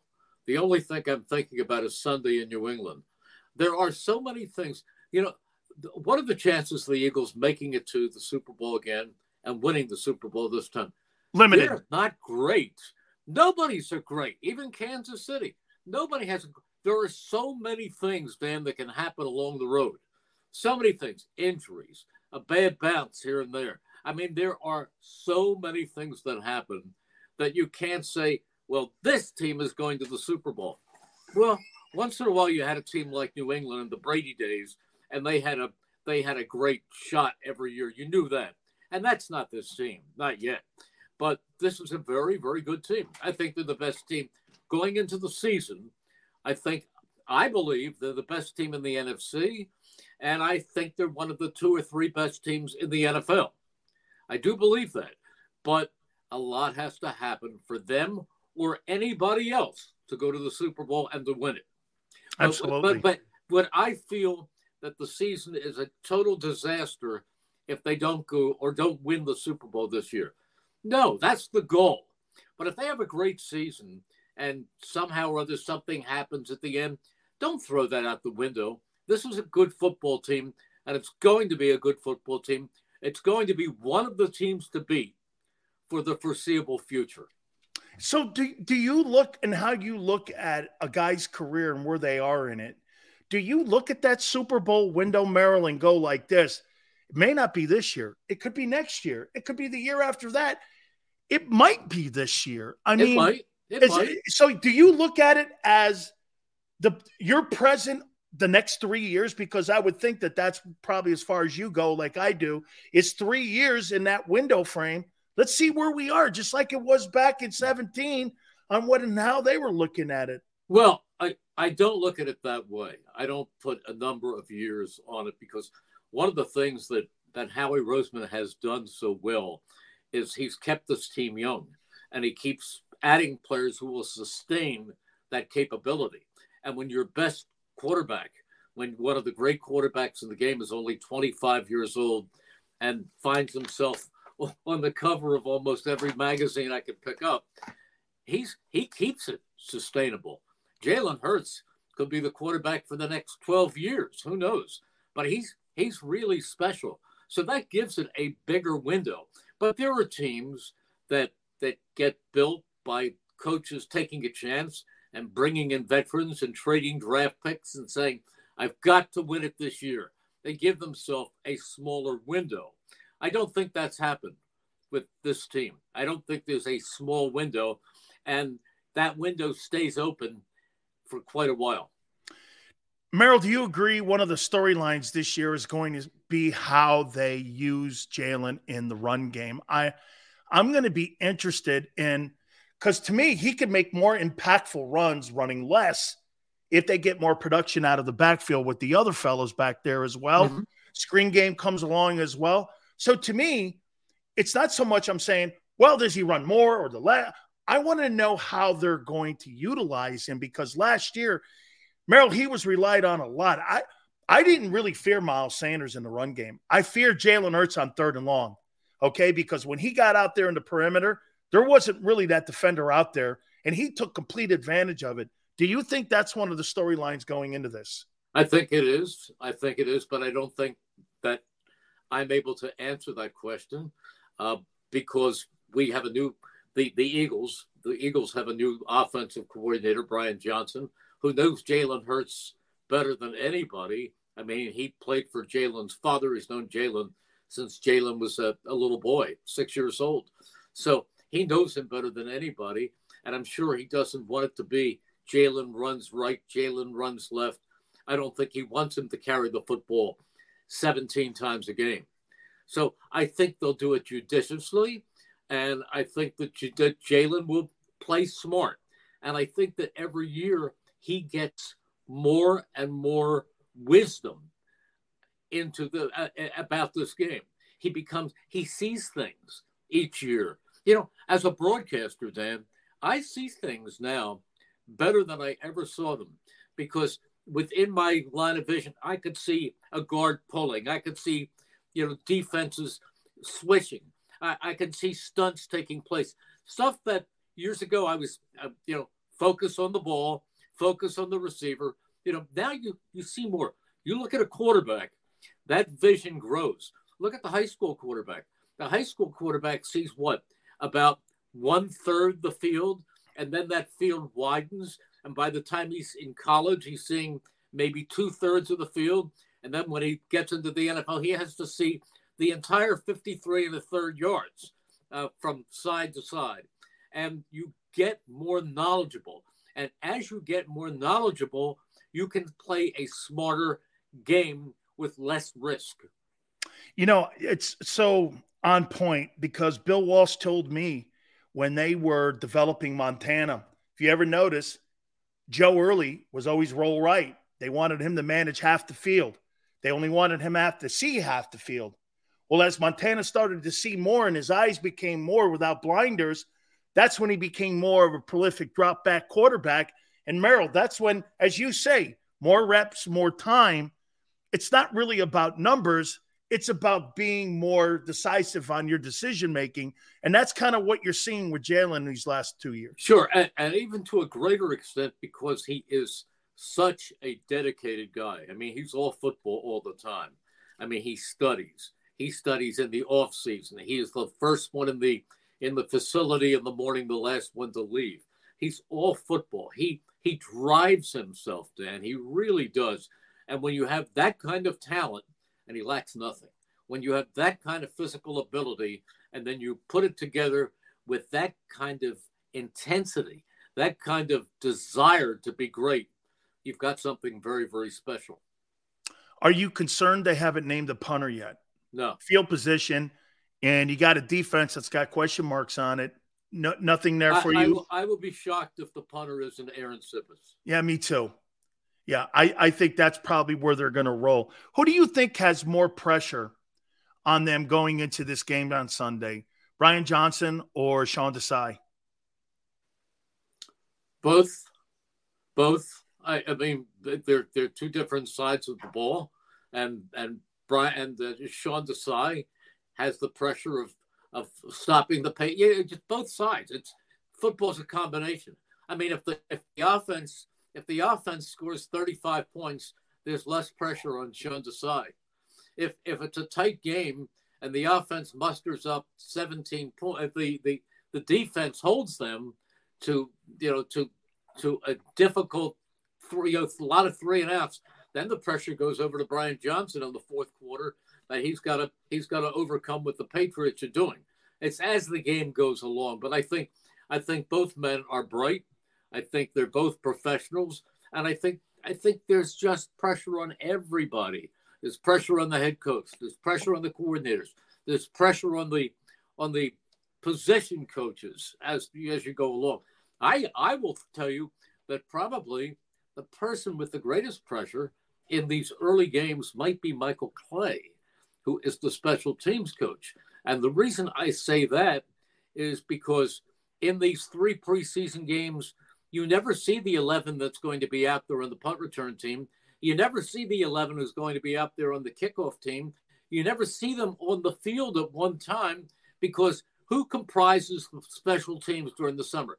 The fourth and fifth string guys, the number 88, 89, 90 on the roster who are going to get out there and get a chance to show what they have uh, in, in a special teams. That's why there's so much sloppiness and there are so many mistakes in these early games. Many of these September games are played the way the preseason games once upon a time used to be played. I mean, somebody talked about the Giants and the Eagles. Do you know when I was young, when I was growing up, the last game, they played six preseason games. The last game of the preseason used to be uh, put together by the the Princeton JCs, huh. and it was played at Palmer Stadium in Princeton. And it was this is the last game of the preseason, a week before the season began. It was the Eagles against the Giants, who they would meet anyhow, both being in the same conference or the East or the West. And the, the Eagles and the Giants were both in the East, and they would play their regulars. That was a battle, four quarters, regulars. That it was totally different. Now the, the regulars, Jalen Hurts has not played one snap during the preseason, not one snap, and nor have and many of the regulars. I mean, we haven't seen certainly we haven't seen DeVonta Smith, we haven't seen uh, AJ Brown. I I think we might have seen a little bit of Cam Jurgens because he's the young did. offensive lineman who had to come in and work a little bit because he's a guard this year. But for the most part, you didn't see these guys. You didn't see Slay and Bradbury. You didn't see them out there. You saw a little bit, I think, of uh, a little bit of Reed Blankenship, who will be a starting safety, uh, because he's he's going to be playing as a starter full time this year. But this is this is going to be this is going to be. Let's see what we have on Sunday. This is it's different. But when you when you're the special teams coach, you know what the big challenge is, Dan? To make sure you have 11 guys out there every time they have to go out for a punt or a kickoff. Make sure that the number is 11. Absolutely. Communication on the sideline. Two last questions for you here. I made a proclamation earlier in the show that I said this about AJ Brown versus Terrell Owens. I said Owens may be a little bit more skilled. I don't think a lot, but AJ's a better fit in the entire organization, which will mean he'll turn out to be an even bigger acquisition to what Terrell Owens was because it was short lived and that he will be the best that they have ever had at that position in an acquisition. Do you agree with that? Um, let me tell you something. There are two of them there. A- AJ is phenomenal. DeVonta Smith is also phenomenal. Both have been named team captains. You can't name one without the other. I wouldn't tell you that one is better than the other. They're different. AJ is bigger and more physical. DeVonta does things with his body near the sideline that I haven't seen. How he can dot the I's, how he can get those toes in. They are both magnificent receivers. That's the best pair the Eagles have ever had. Best pair. And people say, well, you work with Mike Quick. who played with Harold Carmichael, Hall of Fame. But Mike Quick, when he played with Harold Carmichael, was in his first year. He only caught 10 balls, and Harold by then was at the very end of his career. Wasn't he more of a flanker too, Merrill? Like, and what? Not so much out wide, wasn't he? No, Mike was wide. No, I'm not. I'm not uh, Harold. I'm talking. Wasn't Harold more near the line of scrimmage? And then Only they, when he first came in, he was kind of an end. yeah, But, but no, but he he split wide. Oh oh no, he he split wide a lot. Nobody ran the fade pattern better than Harold Carmichael. But but these this was the best trio. If you look at AJ, DeVonta, and then add Dallas Goedert, it's it's a great trio of receivers. It's you there's kind of buried my lead on this a little bit then because I was going to ask you this here. All right, I want you to name me WR one between DeVonta Smith and AJ Brown. Who's the number one wide receiver on the Eagles? They are. There's no number one. No. No number one. I think DeVonta had more catches last year, set the record. He did. AJ had more yards. Take your pick. Who who have you been more impressed with since they become Eagles? AJ Brown or DeVonta? Both. Ah! I, listen, I don't. You're running for mayor of Philly No, now. I'm not. No, I'm not. I'm telling you, I go crazy because because AJ Brown just wrestled the ball away from three people, and then ten seconds later, I'm looking at DeVonta making a catch that doesn't seem physically possible. They're they're really you you can't say one is better than the other. They're both terrific, both terrific. I I mean, I could say I, I you, want me to say, well, I would give the edge. There is no edge, and and you know what? They're each other's biggest fan. There's no, I mean, they're friends. There's there's nothing. There's no jealousy. They're great teammates. That's why that's why uh, Nick just named them both. They have nine captains, and and these are the two new captains, AJ and DeVonta. They are they are neck and neck, nose to nose. They're they're both terrific. There's no one. Final question for you. Now, I want you to take this with a grain of salt. Maybe you'll understand a little bit more who I am. I've become with, friends with Angelo Cataldi now. He's been on the program a couple times now, and he's going to come on twice a month. Okay. Good. I asked him about Nick Sirianni, and he called him a cheerleader. Um, he's not a big fan. Why is Angelo wrong that Nick is maybe the perfect coach for this team? But wait, it, it, you're saying He doesn't. He he, he he he doesn't think very highly of Nick Sirianni. I'm surprised to hear that. I'm surprised to hear that. Um, I do. He says he doesn't know the pulse of the city. Oh, I think he does. I I think he gets it. I think he gets it. He, you know, I I think he would go on with Angelo last year in Angelo's final season, and he would he would get on Angelo a little bit when Angelo was tough on Jonathan Gannon. And I like Angelo, by the way. I consider Angelo a friend. I- he- he I- speaks I- I highly of you. The squibs that is on the cover of his book. So I, I think the world of Angelo. He's the uh, the best morning talk show host Ever. talk, uh, you know, in this that I've ever heard. But anyhow, I I will tell you this: uh, Nick gets it. Nick Nick feels the pulse of this city. Uh, he he he is passionate. He's emotional. Oh, uh, he's the the players. The players really respond to him. And you know, somebody on the staff, uh, who I won't name, but but somebody deep in the organization said to me one day over lunch. He said, "You know what Nick does best? He is the best I have ever seen at coaching his coaches. He coaches his coaches. He delegates. He doesn't step all over them. He lets his coaches coach, and he has the emotional ability to bring his team to the point they have to be at for each and every game, and he does it differently. It's not the same old. It's not the win one for the Gipper. Uh, one week he may be this high, next week he may show them a movie, but but he's very creative. He's very creative, and he's a terrific young coach. I wish you could do one thing for me on opening day against the New England Patriots. And I wish they could add one more captain to the thing and make it a good 10 here. I wish they could put and have Nick Foles be the ceremonial captain, go out to the coin toss on Brady night and just and just have Nick flip the coin.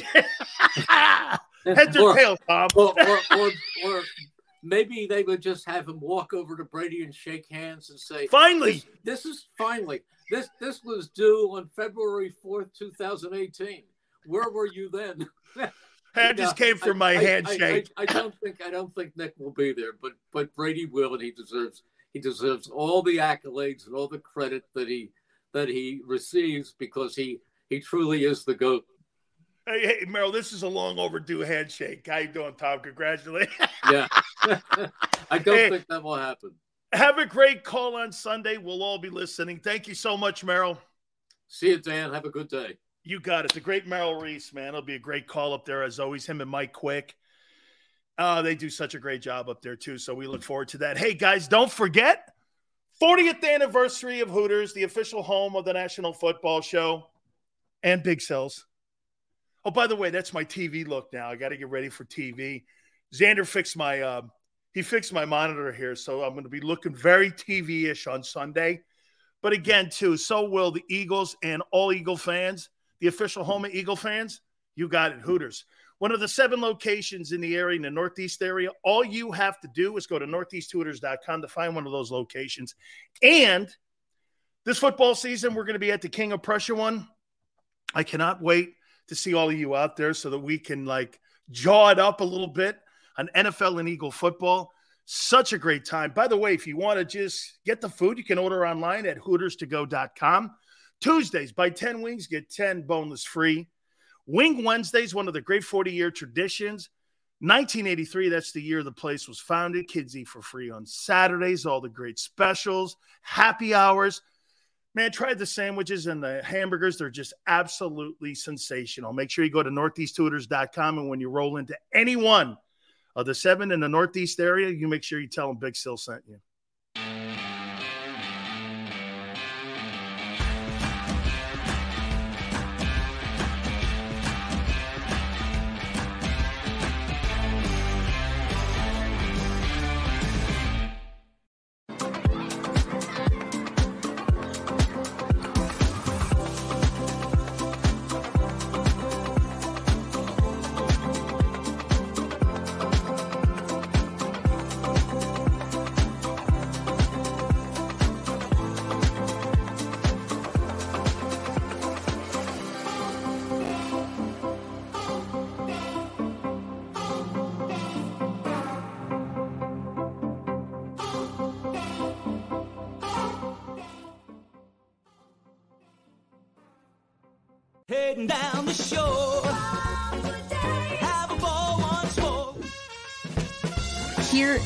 Imaginations run wild and time stands still. Because here, you can find the best of the Jersey Shore all on one five mile island. So leave the old you behind and get lost in the woods.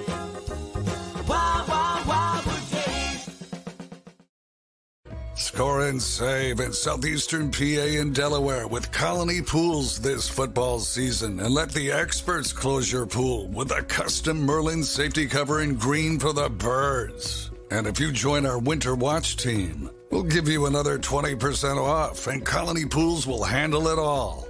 Keep your tiles on your pool, not in your pool. Fly with Colony right now, birds fans. Visit flywithcolony.com.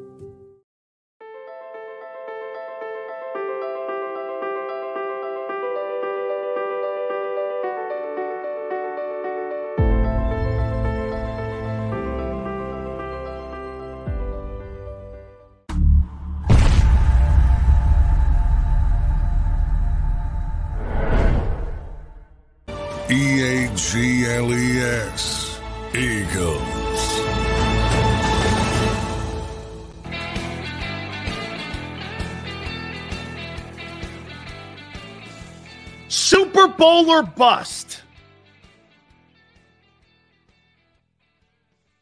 Do you have to win it for it to be successful?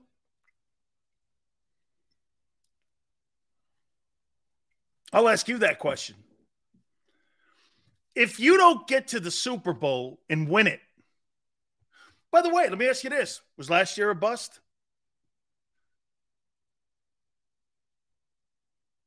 Was last year a letdown? Maniac says bust. Last year was a letdown? I was the only person that said you were going to the Super Bowl.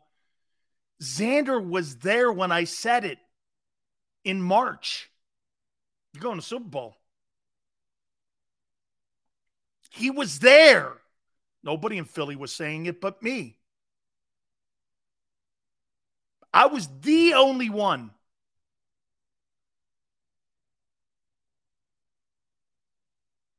I, I, Jemison, I said last year, Junior.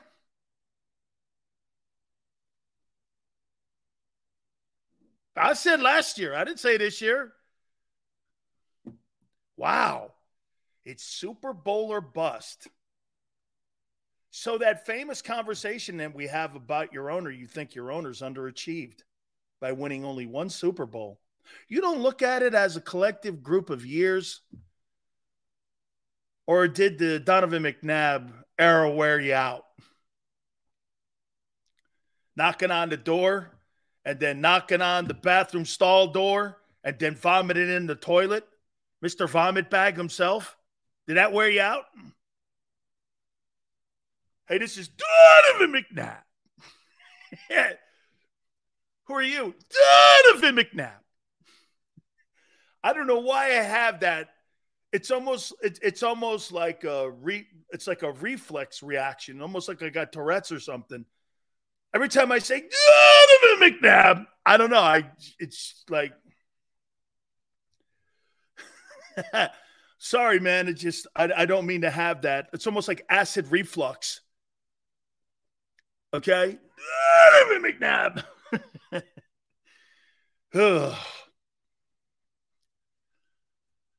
Anthony says you got to understand, Sills. We don't give a f about your opinion, respectfully. I don't care about yours either, so we're it's cool. Thanks for taking time out of your busy day to be here and write that down for me, though. Thank you very much. And as Charlie Sheen would say, winning! Winning! Some guy took a time out of his day when he rolled over and looked at his old lady this morning and got out of bed and shaved, ate his breakfast, ate his one egg, drank his orange juice, took a whatever, read the newspaper, and said, Hey, I got to tell Sileo his opinion doesn't mean shit. Had to log on. This ain't calling a radio station. Had to log on, find JAKIB Sports, wait for my show to post that. How is that not winning? How is that not winning? Anthony, not even you could dispute that. Thank you. By the way, you're very important to the program because I do not want yes people in here. So don't get me wrong. Guys like Quan, JM, Anthony, okay? I'm the only one that work. You're here. Ah. It's like debating. I'm the master debater. Thank you. oh, man. Super Bowl or bust. So you guys are saying if you don't win it, it's a bust. Sil Sardamus. God, I love that. We're here for the takes. Aquan, are you kidding me? I can't wait to meet you, dog. Sills, we are, oh my God, Twiz. Twiz, I bow to you. I bow to you, Twiz. Twiz. Philadelphia sports fans are. They cannot be rattled. After listening to Josh Harris and all that other bullshit that you have to listen to sometimes, I think you have been conditioned. I do. Barbara goes like this Danny, you're irresistible. You know, Barb, my wife said that. What an asshole. I've been with her 34 years. It's kind of crazy. hey, Barb, like I told you before, my wife's been with me 34 years. Isn't that crazy? Only my aunt and my wife have been with me longer. That's it. Bow to the boot. Hey, you must be a rugby player. Seals and Eagles godfather. Sorry about the damn luck. um, and uh, now, oh my God.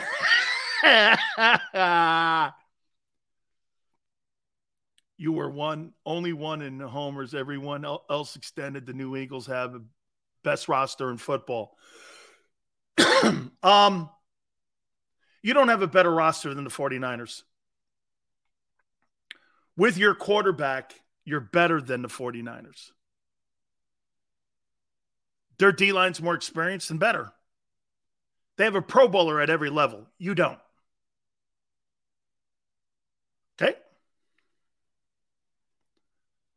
Now they got the highest paid D lineman.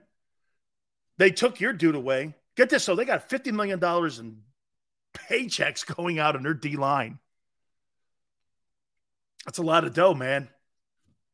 You're paying Javon Hargrave now $20 million. You're paying the other guy 31. Fred Warner is a $20 million a year guy. Your safety's a pro bowler, best in the league. You got the best left tackle in pro football. You got McCaffrey. You have Deebo Samuel. Aiyuk is good. And you got one of the best tight ends in the NFL. Too bad you have a headless horseman in San Francisco. Okay? Sills, before these online shows started, who were your top Philly personalities? I like that. Angelo Cataldi, Tony Bruno,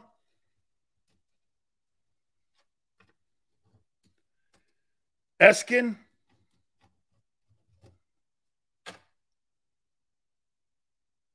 Missanelli. Give me one more.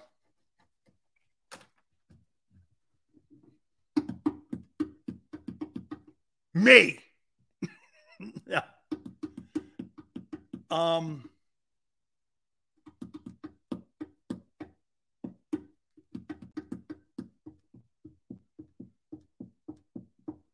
I don't know who that fifth guy would be. Uh, Tony's good. Tony's good. Tony's good. I like Gargano. Anthony, I like him. I like Anthony. Me and him have become friends too. I like Anthony. About the only thing I like on that station. I'm not punching down, Xander. All right, I got to take a timeout. Hit the like button. Power hour's coming up. By the way, these are the quarterbacks you're playing against this year. It's not that shit list you had a year ago. Okay? We're going to look at that. Reset, more news. Keep it here on the National Football Show.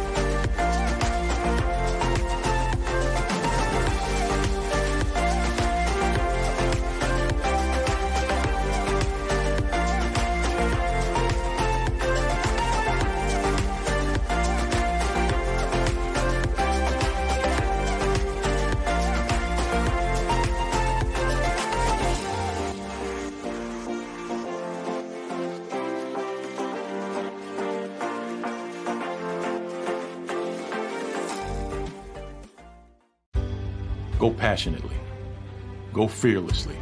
Go confidently. Go Birds!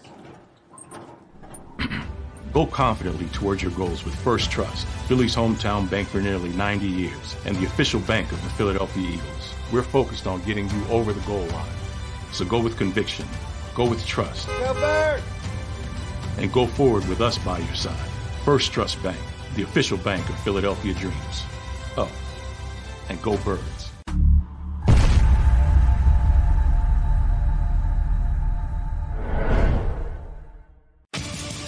The greatest fans on earth. It's a bold statement, but would you expect anything less from Philadelphia? 58 years of heartache creates a toughness, a grit, a resolve not found in most. Sure, our prayers were answered, but now that we've had a taste, we're looking for more. Pondley Hockey, official partner of the Philadelphia Eagles. All right, did you know I was the mommy slam dunk champion? Really? yes, really don't sound so surprised. Let's see it. Oh, you're ready. All right, here we go. Let's hear the crowd. So go to right, go to left, a mom. Mama go up, up, up.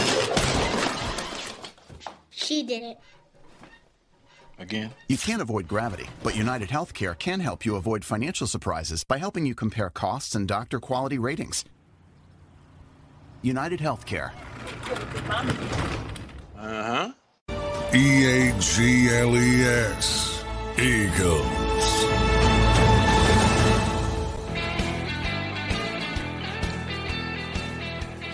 Big Sills, Power Hour, Power Hour number three. We appreciate you coming aboard. Please hit the like button. Happy Football Eve. I got the Lions tomorrow beating the Kansas City Chiefs. Yeah. I, I think they're going to beat them. I'm taking the points, but I'm taking them. And we'll find out what that Lions team's all about. By the way, before we get into two two things here about the quarterbacks you're playing this year versus that shit group you played a year ago. Um, seven million people tuned into the Colorado TCU game. Only the LSU and Florida State game had higher viewers. And when will people stop doing this? Brian Kelly sucks as a coach. When are you going to get that through your head? He's not a good coach. Mike Norvell coached the circles around him at Florida State. It was an ass whipping. You're a better coach than a guy who brought in Justin Jefferson, Ja'Marr Chase, Joe Burrow, all those great players on defense, and Ed Orgeron, who was 50 and 20, won a national title in the Southeastern Conference and beat Bama. You think you're a better coach. Hey, I get it. Coach O likes chasing tail. I get it. I do. Hey, not everybody's perfect. not, not everybody's perfect, dude. Okay? So he likes chasing tail. He's married now. He's settling down. I actually love Coach Orgeron. He thinks highly of me too, and I think very highly of him. I really dig him as a football coach and a football man. That dude's a man's man, man. He's he's just a great dude. All right. Let me ask you this question before we get into the quarterbacks that your guys are going to have to look at this year. Um, who has a harder job in 2023? I asked Merrill Reese this question. I'll ask you it. Sean Desai or Brian Johnson? Who's got who's got the tougher job between those two new coordinators? And this kind of springboards into my next topic. Sean Desai has the tougher job this year than Jonathan Gannon ever did. You know, Jonathan Gannon, Mr. House Hunter, you know, he he didn't really have to coordinate against really tough people. And when he needed something, he went and moaned to Howie, and Howie had to go to the soda stand and find players because he couldn't find a scheme in his playbook to fix anything. That's not Dan Quinn sitting in Arizona coming up with those phony ass faces. Jonathan Gannon has what a fraud, man. How come when I look at Deion, I look at Deion Sanders and believe him? I look at Jonathan Gannon and laugh. How come I laugh at that guy? Hey, you got off the bus. Hey, like he's a baby. Hey, I can't even do it with a straight face. Guy's the biggest asshole I've seen on the internet outside of me. Did you take the bus? Like Keith said. Did you take the bus? What's that mean? No, I got in my Ferrari. Don't talk to me like a kid. It's a man's game. You got to talk to. How come? How come Jonathan Gannon talks to his Arizona Cardinal players like kids, and Deion talks to his players like men? You ain't good enough to be here. You're to have to find a new way and somewhere else in the portal to go because it ain't working for you here. That's talking to somebody like a man. Hey, to get off the bus. Yeah, we're. What a stupid ass. Hey, Keith, right. Who takes the bus? Right on, Keith. Get on the bus. What bus? They get a bus in Arizona. Are you crazy? I've seen who gets on the bus in Arizona. My daughter's out to school there. Like, get on no bus. What a fraud. Seven million eyeballs were on Deion. Unbelievable. Here's who I think has a tougher job. I think Sean Desai could lose the opportunity of becoming a head football coach if he doesn't get this right, but I think he's going to get a little leeway. If Brian Johnson F's up Jalen Hurts in any kind of way, he'll never get one. See, what I like about Brian Johnson, though, is his past. See, you got to understand when you go back into looking at how they hire there in Philly. And I do think they do a great job at hiring assistant coaches. This is what Doug had a problem with. Doug wanted his guys, how he wanted his guys. And Howie's way and Joe Banner's way and Jeffrey Lurie's way has won. I, I, I keep bringing this point back home to you. Until that progression tree fails, every single coach that they've hired. I mean, look at who you've had. McDermott's a head coach. Steichen's a head coach. Gannon's a head coach. Frank Reich's a head coach. There's no coincidence that other organizations hire you off the eagle tree of coaching. That's Banner and Howie. So for Doug to want to, Doug's not wrong too, though. Look at Doug, what he's doing at Jackson. He's not wrong too. You both of you can be right in the process of hiring people. But the Eagle way is the hiring. And what I love about the I'll tell you what I love about Brian Johnson is this. He developed Dak. He convinced Dan Mullen to take a chance on Dak Prescott. He said, This kid here, man, he wasn't shit in high school, just like Brian. He wasn't shit. Dak had to go to Dan Mullen's passing camp when he was at Mississippi State. Convinced him.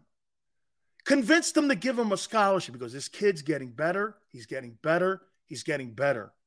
You know what Kyle Whittingham told me about him? He was a quarterback up at Utah at one time. You know what Kyle Whittingham told me? He's got the patience of Job. He's not going to overcoach a kid. He's going to go to a kid's strength. And here's the most important thing that you can have as a head coach or a position coach that Brian Johnson possesses. Do you know what that is? Joe Maddon told me this years ago. I said, Joe, why do you, and how do you communicate with your players so well, even when they're new faces that come into your organization and into your dugout? You know what he said? Well, for me to be a constructive teacher, I have to know these guys on a personal level. The more I get to know them, the more buttons I know what to push and what not to push, how hard to push, how hard to pull. He goes, because if you just come in screaming at people, it becomes destructive, not productive. That's coaching. That's coaching. It's not about always X's and O's, it's about people management. And Brian Johnson's got that innate ability. Who do you think developed Kyle Trask at Florida to be a second round pick with the Bucks? It was Brian Johnson. He was the OC there. And get this, Kyle Trask had no scholarship offers at all but one. The Florida Gators said, I'll work with him. He made him an NFL quarterback. He made Dak an NFL quarterback. Why would I not think that he will be more of an influence on Jalen Hurts and Shane Steichen? I think he will be. He's not going to overcook it. I have no problems with saying that Brian Johnson could be an upgrade because, quite frankly, Shane, Hey, Xander and everybody, no no disrespect to John McMullen. Shane Steichen's not a very good play caller because RPOs don't need play callers. They need play designers. RPO is not a play calling thing. It's not progression reading. It's quarterback decision making. The quarterback makes the decision whether to run it, throw it, or hand it off.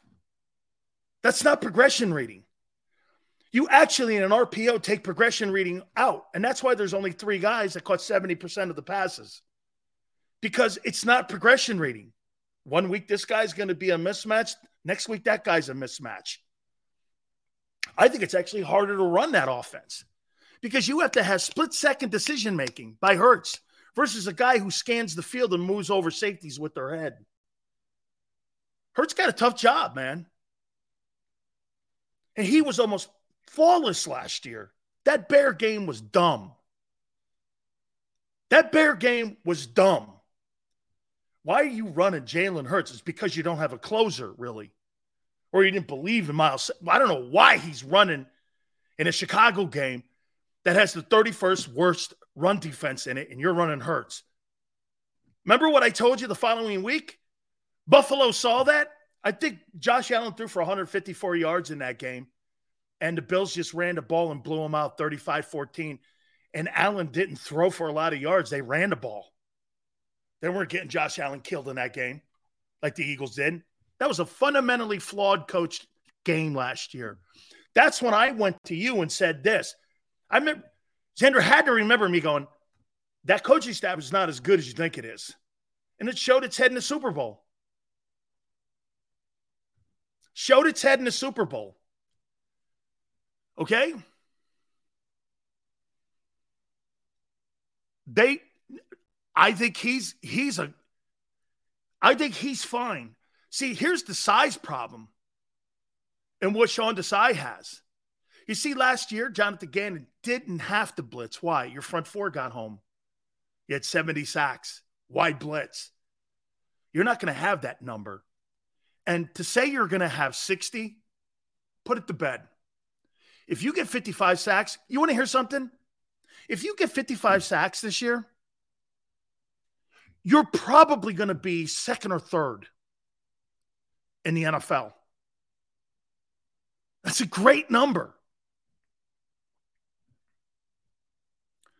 Danny, in your opinion, does Hurts run too much?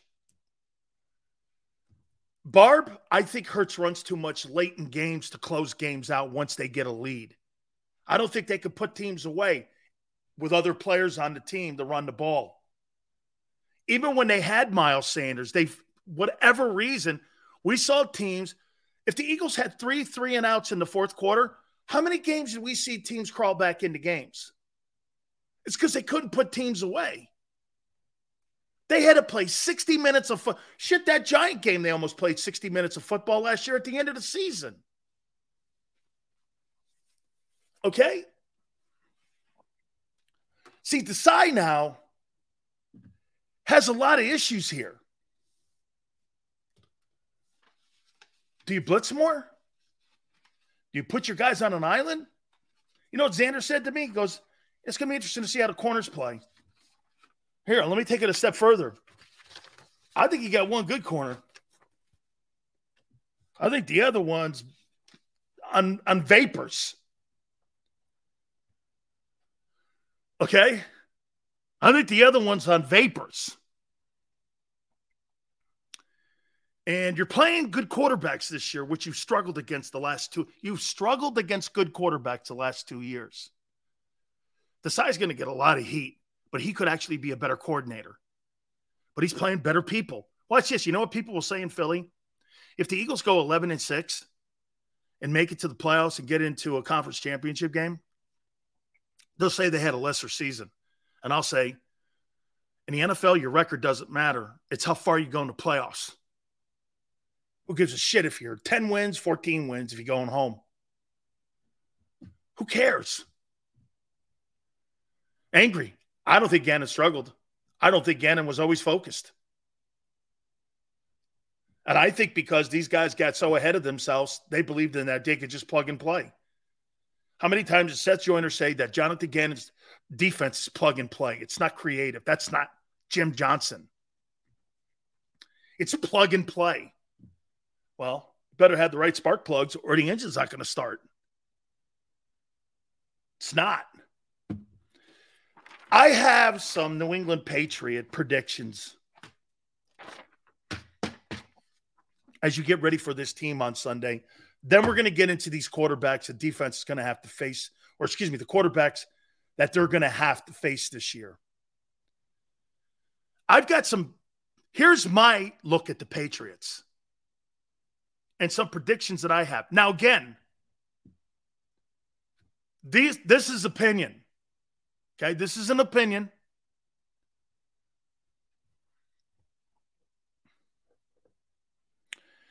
I do think the Patriots are going to struggle on protecting the passer this year.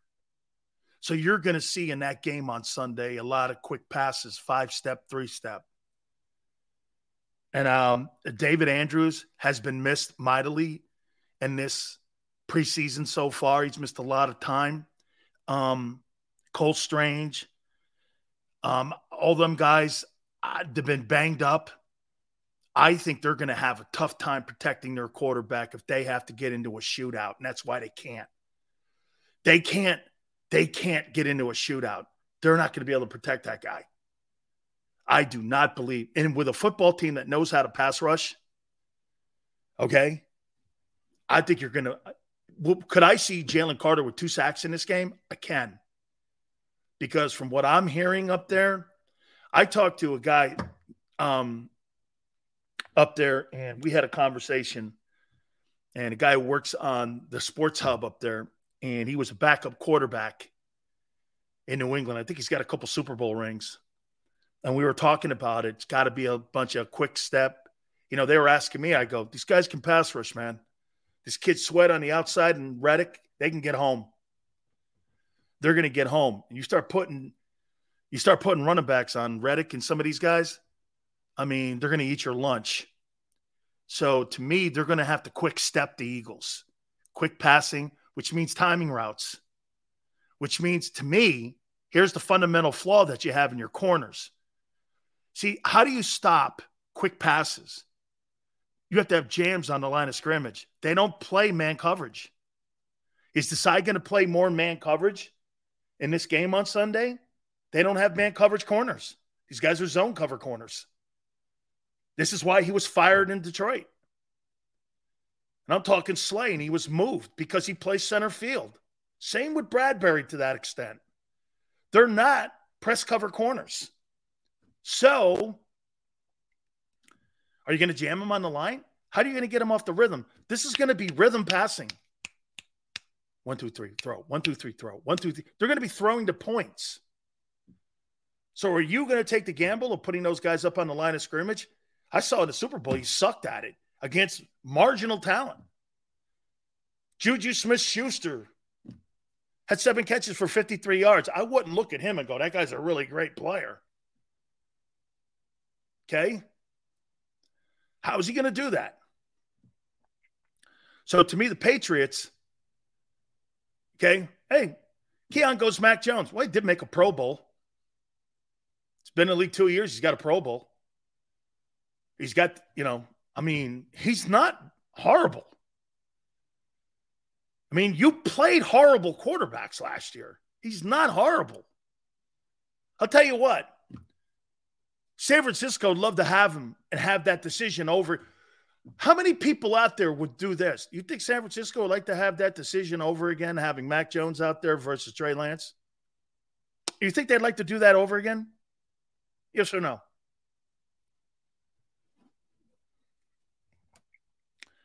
Um, they got a wide receiver on that football team. I like Kendrick, man. This kid Kendrick Bourne, um, I think he, I could, I think he could be a Pro Bowl player. He's had a great camp, 55 catches, 80 yards, five touchdowns last year, fast as hell. It's going to be interesting to see how they how they defend him. He's a pretty good looking football player. I think he's going to make a Pro Bowl. I, I, I think this guy is got Pro Bowl talent. He's he's he's a good football player. And again, he was hurt last year, but if you extrapolate it out, he would have had like over 100 catches. Okay? This kid, Keion White, am I right when I say he's the kid from Georgia Tech? Is that the kid they drafted from Georgia Tech? That kid, um, Keion White? Okay, is that is it Keion White that was drafted at Tech? Okay. Well, he's had a spectacular camp. And he's 6'5, 290. Kid gets around the corner. You know, the Patriots had two players finish in the top 12 in quarterback sacks last year. And this kid's impressive. It's going to be interesting because they got three pass rushers. They they can get home. They can get home. Okay? He's a good football player. Again, he's got to go out and do it. Yeah, like like you said, Eagle fan. With those three guys there, they they could wreak some havoc there. And they ended up drafting the kid, Christian Gonzalez, too, from Oregon. Came over from Colorado in a transfer portal a couple years ago. Uh, he's a good football player. Here's where I think the game will have some significance because your special teams suck. Chad Ryland and Bryce Bringinger, Baringer, um, they're special teams. They're place kicker, and I don't even know who your punter is. I'm guessing it's Siposs. These guys were kind of banged up last year. You get 17 games out of them, they're going to win pretty much every special teams matchup that they go into a game with. And New England has the better special teams with these players. Josh Norman's a good football player, or excuse me, he's a good kicker. Kickers aren't football players, but they're important to the game. All right. But New England has great special teams because Belichick coaches it himself.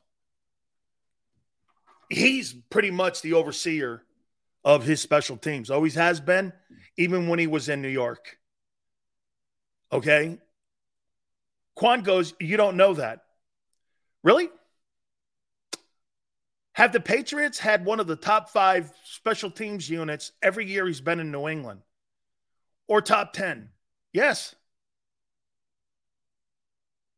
You think you win, you know, you win Super Bowls having shitty special teams? Why don't you ask your team last year?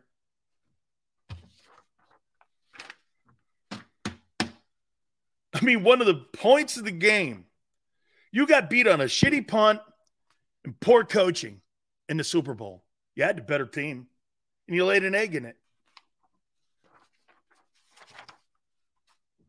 Facts. Do you know they start their practice out in New England with special teams first, then they break down to offense and defense? I would imagine in Philly, they probably put the thing together, what, on Friday? Okay. I'm sure that's a remedy. All right. Let's go here.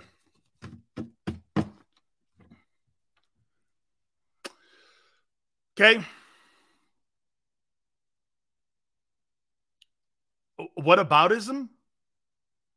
Are you suggesting you have better special teams than New England?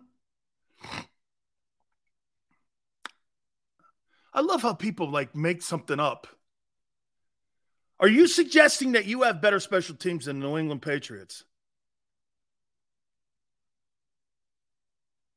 Are, are you suggesting that? Who's your punter? Oh, the guy you have on your practice squad.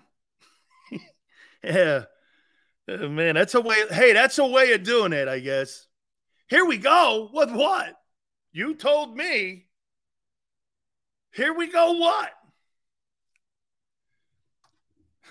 Hey, 5573 goes and we lost by three. Might as well been 103.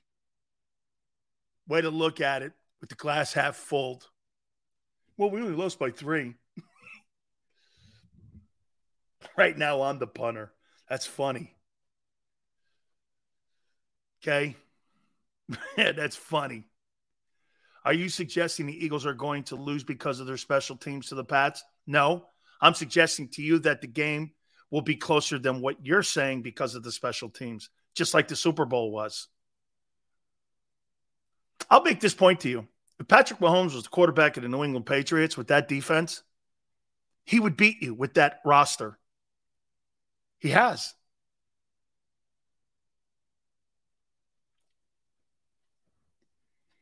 He would beat you with that roster.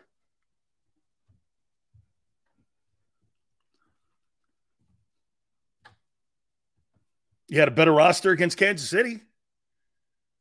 I mean, and New England's got a better defense than Kansas City. Let's keep things in perspective, folks. It's the signal call. It's got to win that game in New England, and I don't think he can either. It's not get crazy here. Okay? Not without Kelce. Okay. Watch this. Watch him beat the Lions tomorrow night without Kelce. That's like, see, when he goes not without Kelce, it's funny how you beat the Patriots without Jason Peters. Starting left offensive tackle against a backup quarterback. And you put a backup tackle in and you won. Left tackle is as important as any position in the football field. I'm not debating with people who sit in the stands and suck on ice for 60 minutes. It's all good, dude. Don't worry, guys. Eat corn dogs, right? And eat Italian ice in the stands. You you're crazy if you can win without Jason Kelce.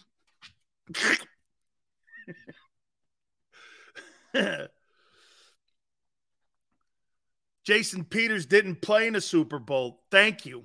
I know. You had a backup in. Thank you. All right, here's the quarterbacks. So let's do this.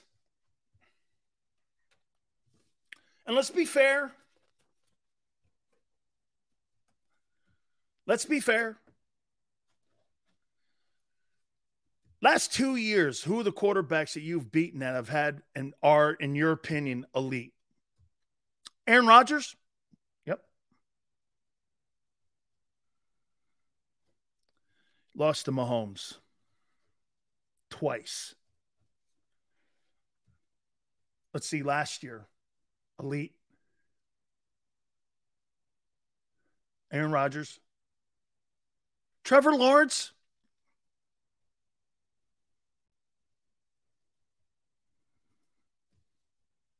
I'll go Trevor Lawrence.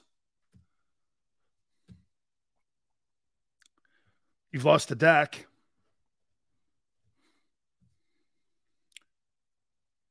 Cousins is elite now. Kirk Cousins is elite. I don't think Kirk Cousins is elite. Oh, you've lost to Daniel Jones and won. Oh, was that? Oh, wait a minute. Was that Daniel Jones that beat Hurts the first year they started? Because Jones has it. Jones is one and two versus Hurts, right? I don't think Daniel Jones is elite, though. Who have you beaten? Trevor Lawrence, Aaron Rodgers, and who? You haven't beaten Dak in the last two years. You haven't beaten him. What do you mean? Yeah, Dak. Yeah, okay. You haven't beaten Dak. That's 3 and 0 against you. And I'm not saying against Jalen. He's 3 and 0. Two the year previous and one last year. He's 3 and 0. See. Shit, Carr is Carr elite? Probably not. Is Garoppolo elite? No. Brady was. Herbert beat you.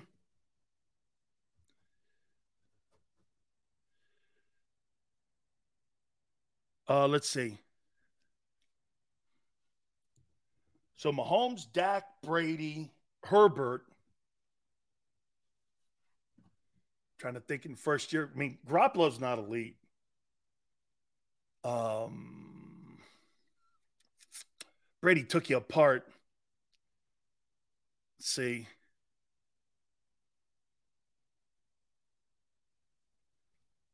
Yeah, so you've beaten Rodgers and Trevor Lawrence in two years.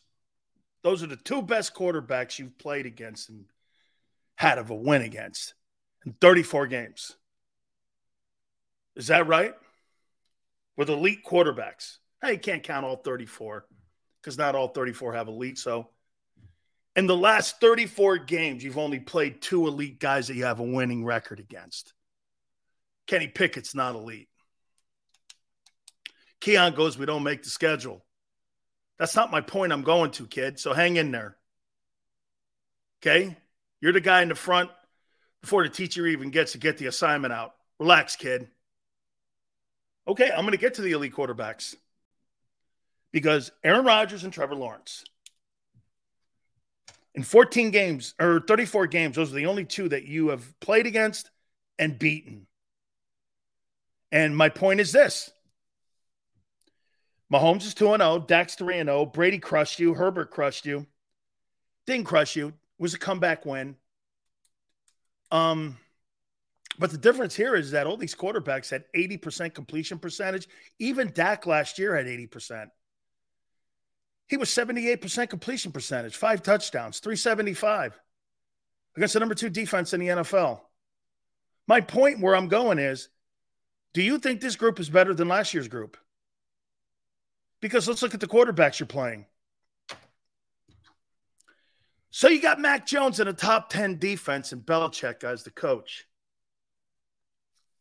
How do I look at that matchup? Well, Patriots have better defense than the Eagles.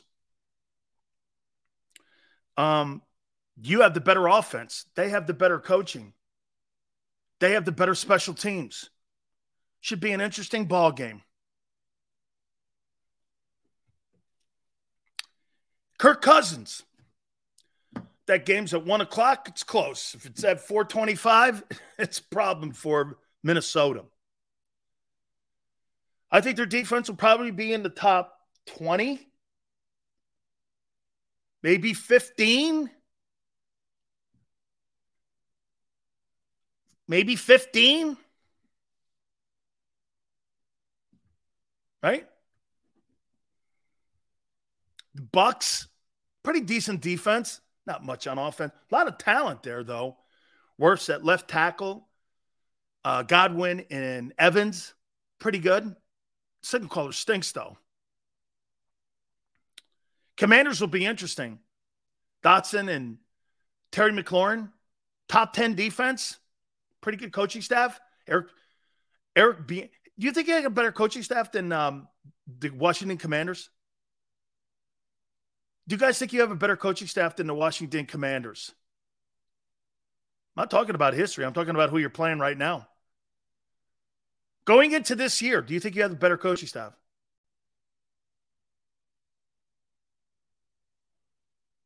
They have Eric Bieniemy.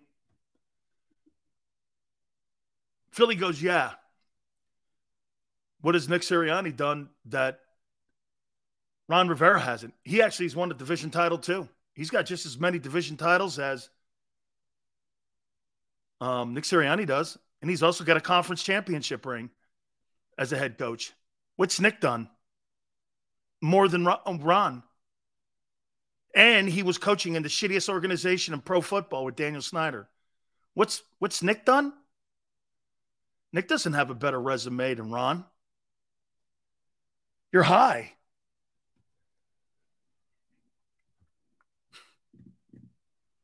And they got Bieniemy, and they got Del Rio.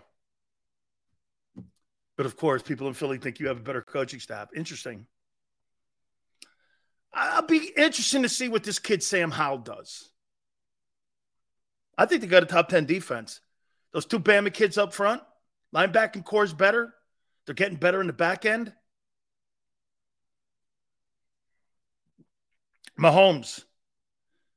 Here's the problem that I have with the Chiefs, though. I don't think Chiefs are going back to the Super Bowl. I don't think they have a let. Hey, let me say this to you about Andy Reid. And I don't know if you guys agree with me, but since Andy Reid has been given control and they got rid of John Dorsey, why do I look at the roster having diminished over the last five years? Since Dorsey's left the building, doesn't it? It's just not the same. They're losing talent every year. Honey Badger's out of there. Um, they don't have an elite running back. Wide receivers are gone. They're losing old linemen, Orlando Brown. Now Chris Jones is holding out. I don't know. It just it looks like they're not replenishing. Now look, they started two rookie corners. Okay, and I know the kid that you know everyone hated that I wanted to play in uh, Philadelphia, the kid from Washington. You guys hated it. He started in the Super Bowl. I, I think Mahomes is going to have a rough year this year because I, I mean, my, hey, maybe that, maybe I'm crazy, and we'll see tomorrow night. Okay, I th- I'm with you, Quan. I think Pacheco's a dude. I think he's a dude. I, again, Kenny Gainwell, Pacheco, sure. I think they're the same guy. think they're the same guy. Josh Allen, elite, top 10 defense, maybe a little outside. Allen plays 17 games. He carries the franchise on his back and carries that team every year. I love how I, I, I think it's easily one of the funniest conversations when you talk to Philly people and they try comparing Jalen Hurts to Josh Allen when Josh Allen has 10 times the less talent around him. And he still has the same type of season in a tougher conference. And you think that guy's the same guy and you would take him over Josh Allen is completely ludicrous. Nobody outside of your zip code thinks that. Nobody. 49ers have everything top three roster, top five defense, um, overrated head coach. They just don't have a quarterback. I don't get it. And the Giants, I'm sorry, I don't believe in Daniel Jones. I just I look at Daniel Jones and I think they take a step back. I think they were fool's gold last year. I don't see where the Giants got better. Where did they get better? They hate their running back. They lost their starting center from a year ago. They got a good left tackle. But does anybody think the Giants have a better roster than the Jets? I mean, do they have a better head coach? Maybe. What has Josh Allen done? He's carried a football team with lesser talent around him to a 13 and 3 record. What's he done? What's Jalen done? Dude, when you talk about winning and going to Super Bowls, that's a team accomplishment. That's not a Jalen Hurts compliment. I'm talking about a guy who doesn't need everything around him like Jalen does. Until you prove that to me, that will always be why people have him down further on the list when it comes to people, when it comes to quarterbacks and who you'd want to build your franchise around.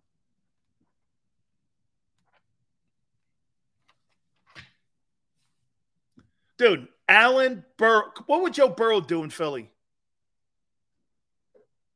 Go undefeated? Probably. My God, Mahomes would set every NFL record there was. He was in Philadelphia. I, I mean, he might throw 80 touchdowns. Okay? No, no, no. Keon, they're not my list. This was the ringers list today. They got Dak ranked ahead of them. Once again, don't make this out of to be me, being a me thing.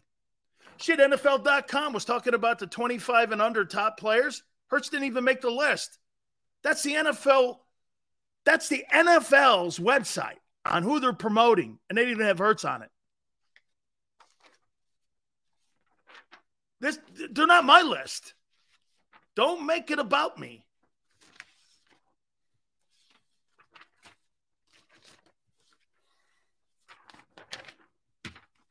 I got some NFL predictions now.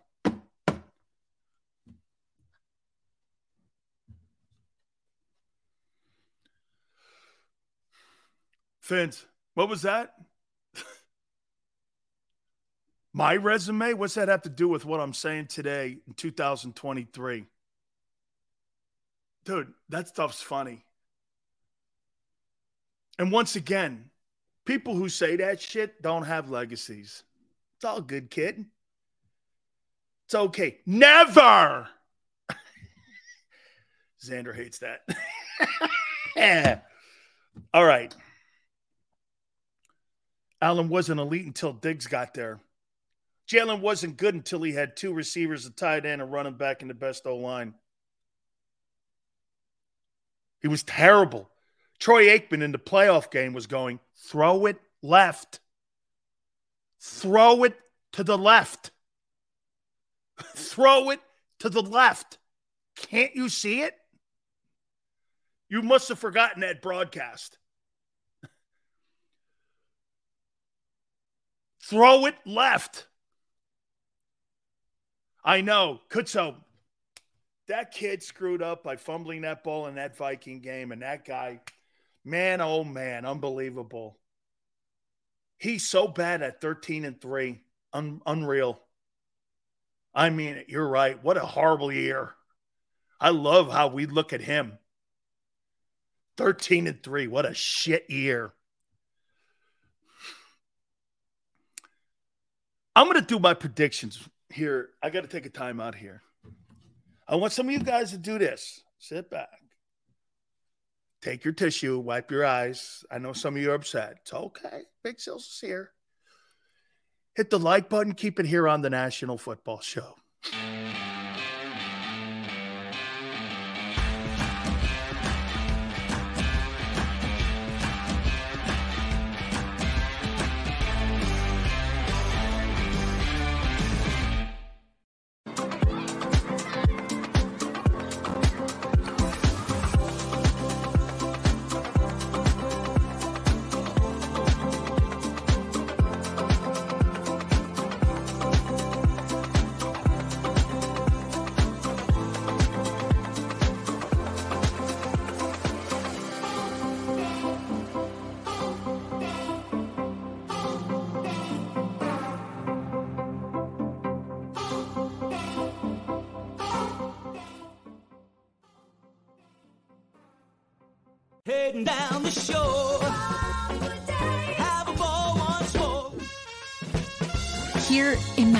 Imaginations run wild and time stands still.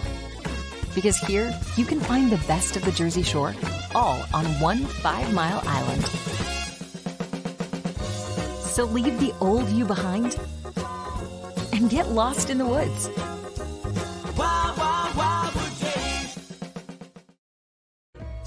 And save in southeastern PA and Delaware with Colony Pools this football season and let the experts close your pool with a custom Merlin safety cover in green for the birds. And if you join our Winter Watch team, we'll give you another 20% off and Colony Pools will handle it all.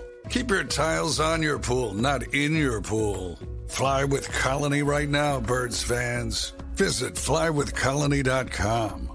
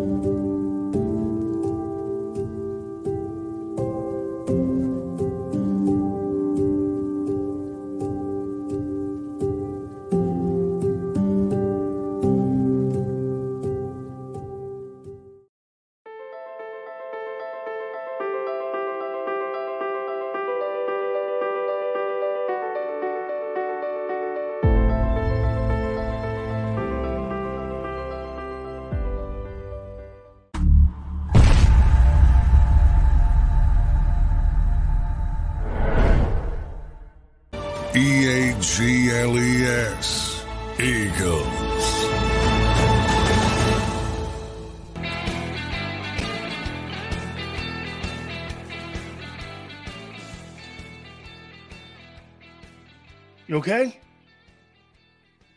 Everybody okay? Yeah. Everybody okay? All right? No tears? No tears for fears?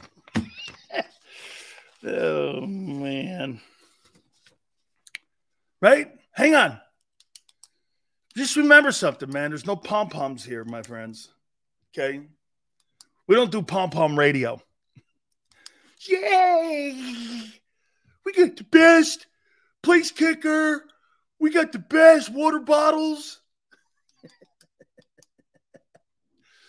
we got the best food. You do have great food at the Linc. That I will attest to. Your pretzels are off the charts at that place. Uh, and by the way, I'm going to be doing some tailgating this year at Lincoln Financial. I am going to be very critical of tailgating. You know how my boy Dave Portnoy goes around looking and does pizza tests? Well, I'm going to be going around doing hot dog and hamburger bites. And I'm going to be doing that at the Linc. Okay? Who has the best tailgate? And maybe we'll do something crazy at the end of the year. Okay? We'll do something at the end of the year where we have an official award on who the best tailgate is because tailgating grub, would we not agree? Okay? Th- that it's the best grub on the planet. Okay? Sills, what channel is the Pom Pom Show? I'm not allowed to because Xander and Big Joe don't like me punching down. So I'm not at loud. I'm not at liberty to like tell you who those people are. I've got to kind of like try to control myself. You know, I, I which I can't. You know, Xander knows after 6:30 it's too late. okay? He knows it's too late after 6:30. It's not a good thing. So, it's no good. I was on Twitter with you the other morning when he was talking about college football. Those guys got really upset. Isn't it crazy, Death Row? Every single thing I say, everyone gets upset about. And then when someone else says it, because it's the way I say it, I think that's why Angelo likes me. Because it's the way I say it. Never. All right, here are my awards. There'll be a lot of tears after this one. The National Football League's most valuable player will be the man from Buffalo, New York, Josh Allen.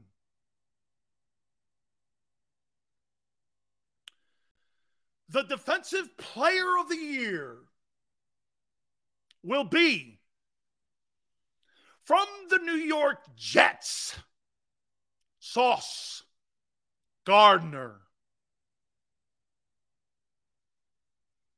The NFL Coach of the Year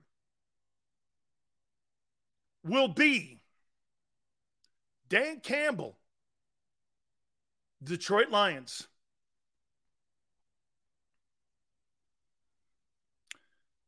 Chuck goes, Josh Allen will get busted up. That's funny coming from a guy who roots for a guy who can't finish a season, and Allen finished it last year. Try looking at your own guy about getting busted up. Who who who played hurt last year? Wasn't Allen. How you doing? I got hurt in a bear game, and that was worth it. Oh, this is to say real good. The offensive rookie of the year will be Bijan Robinson, the man I wanted in Philly, on a rookie contract that wouldn't have cost you anything, but you passed on him for a bag of vittles and Rashaad Penny. Congratulations to you. yes, sir. Bag of pennies, bag of vittles or chittles or skittles or something. I don't know. The defensive rookie of the year.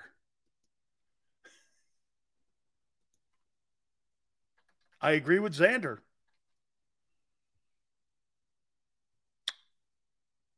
Jalen Carter.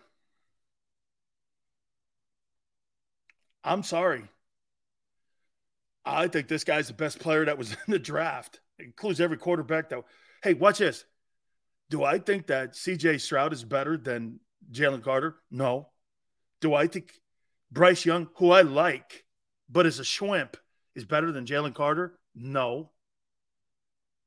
Now, the only other guy that I would have taken, seriously, this is this is so Xanderish. The only other guy I may have taken over Carter would have been Will Anderson. Because I think he's another version of Cornelius Bennett. And by the way, for the record, Bennett was a, I never realized this. He was also a Bama guy. He's a six time All Pro. Went to five Super Bowls. Biscuit was, and he's a dear friend, so I'm a little prejudiced. Okay. But I, I, I think Jalen Carter was the best player in the draft. And I'm going to say this again. When I watch his first step versus Mazi Smith, Mazi Smith moves like he's on the moon. When I watch Jalen Carter come out of that step, that's where you know you got something. It's in the feet. It's not so much in the hands, but hands are important. But you watch his feet. He doesn't take false steps. He gets up the field. He's a penetrating defensive tackle. I mean, I think this kid's, hey, I got to calm down because I think this guy right here, okay? This guy right here, I think Jalen Carter can be. I got him. So, Josh Allen. NFL MVP. Sauce Gardner, Defensive Player of the Year. Dan Campbell, Coach of the Year. Bijan Robinson, Offensive Rookie of the Year. And Defensive Rookie of, of the Year, Jalen Carter. Nolan Smith, man, is he is he going to play, Pete? Is he healthy? Shit, he got thrown on his shoulder once, and that was the end of that. I've never seen him since. Okay. Yeah, 65. I think you're right, man. I think this kid, and when you watch the majority, hey, by the way, Jordan Davis is better than Mazi Smith too. Don't get that twisted. I'm on I'm I'm on Jordan Davis. Mazi Smith's not better than Jordan Davis. No way. And by the way, I think that's a significant difference. Like if you told me who would you rather have, I go, I would not have Mazi Smith on my team over Jordan Davis. I would not. I would take Milton Williams first. Honestly, I would take Milton. Dude, Milton Williams is a better ball player. He's a good player, by the way. I'm I, am i am high on him. I am. I'm, I am. Nolan ain't ready just yet. We got Reddick. Yeah, but I, I want to see him get into the game, man. Get him some reps. Greasy goes was a good show. Comedy was great. See, that's how I want you guys to end here. Exactly like that. Remember something. We're not talking politics here. We're not changing beer cans. We're not doing anything like that. We're talking sports. Okay? We're not trying to promote beer cans or whatever. Sports. At the end of the day, right? I can't wait, man. Tomorrow it's football season. And we get Lions and Chiefs. Then we're going to be just days away from the start of the National Football League season. I can't shit that Monday night game between Buffalo and the Jets is going to be good. Cannot wait. Thank you so much, Xander. Thank you, Big Joe. We appreciate it. We thank you. Please hit the like button, three to six tomorrow, and we'll see you on the flip side. Say goodbye to your credit card rewards. Greedy corporate mega stores, led by Walmart and Target, are pushing for a law in Congress to take away your hard earned cash back and travel points to line their pockets. The Durbin Marshall credit card bill would enact harmful credit card routing mandates that would end credit card rewards as we know it. If you love your credit card rewards, tell your lawmakers hands off my rewards. Tell them to oppose the Durbin Marshall credit card bill.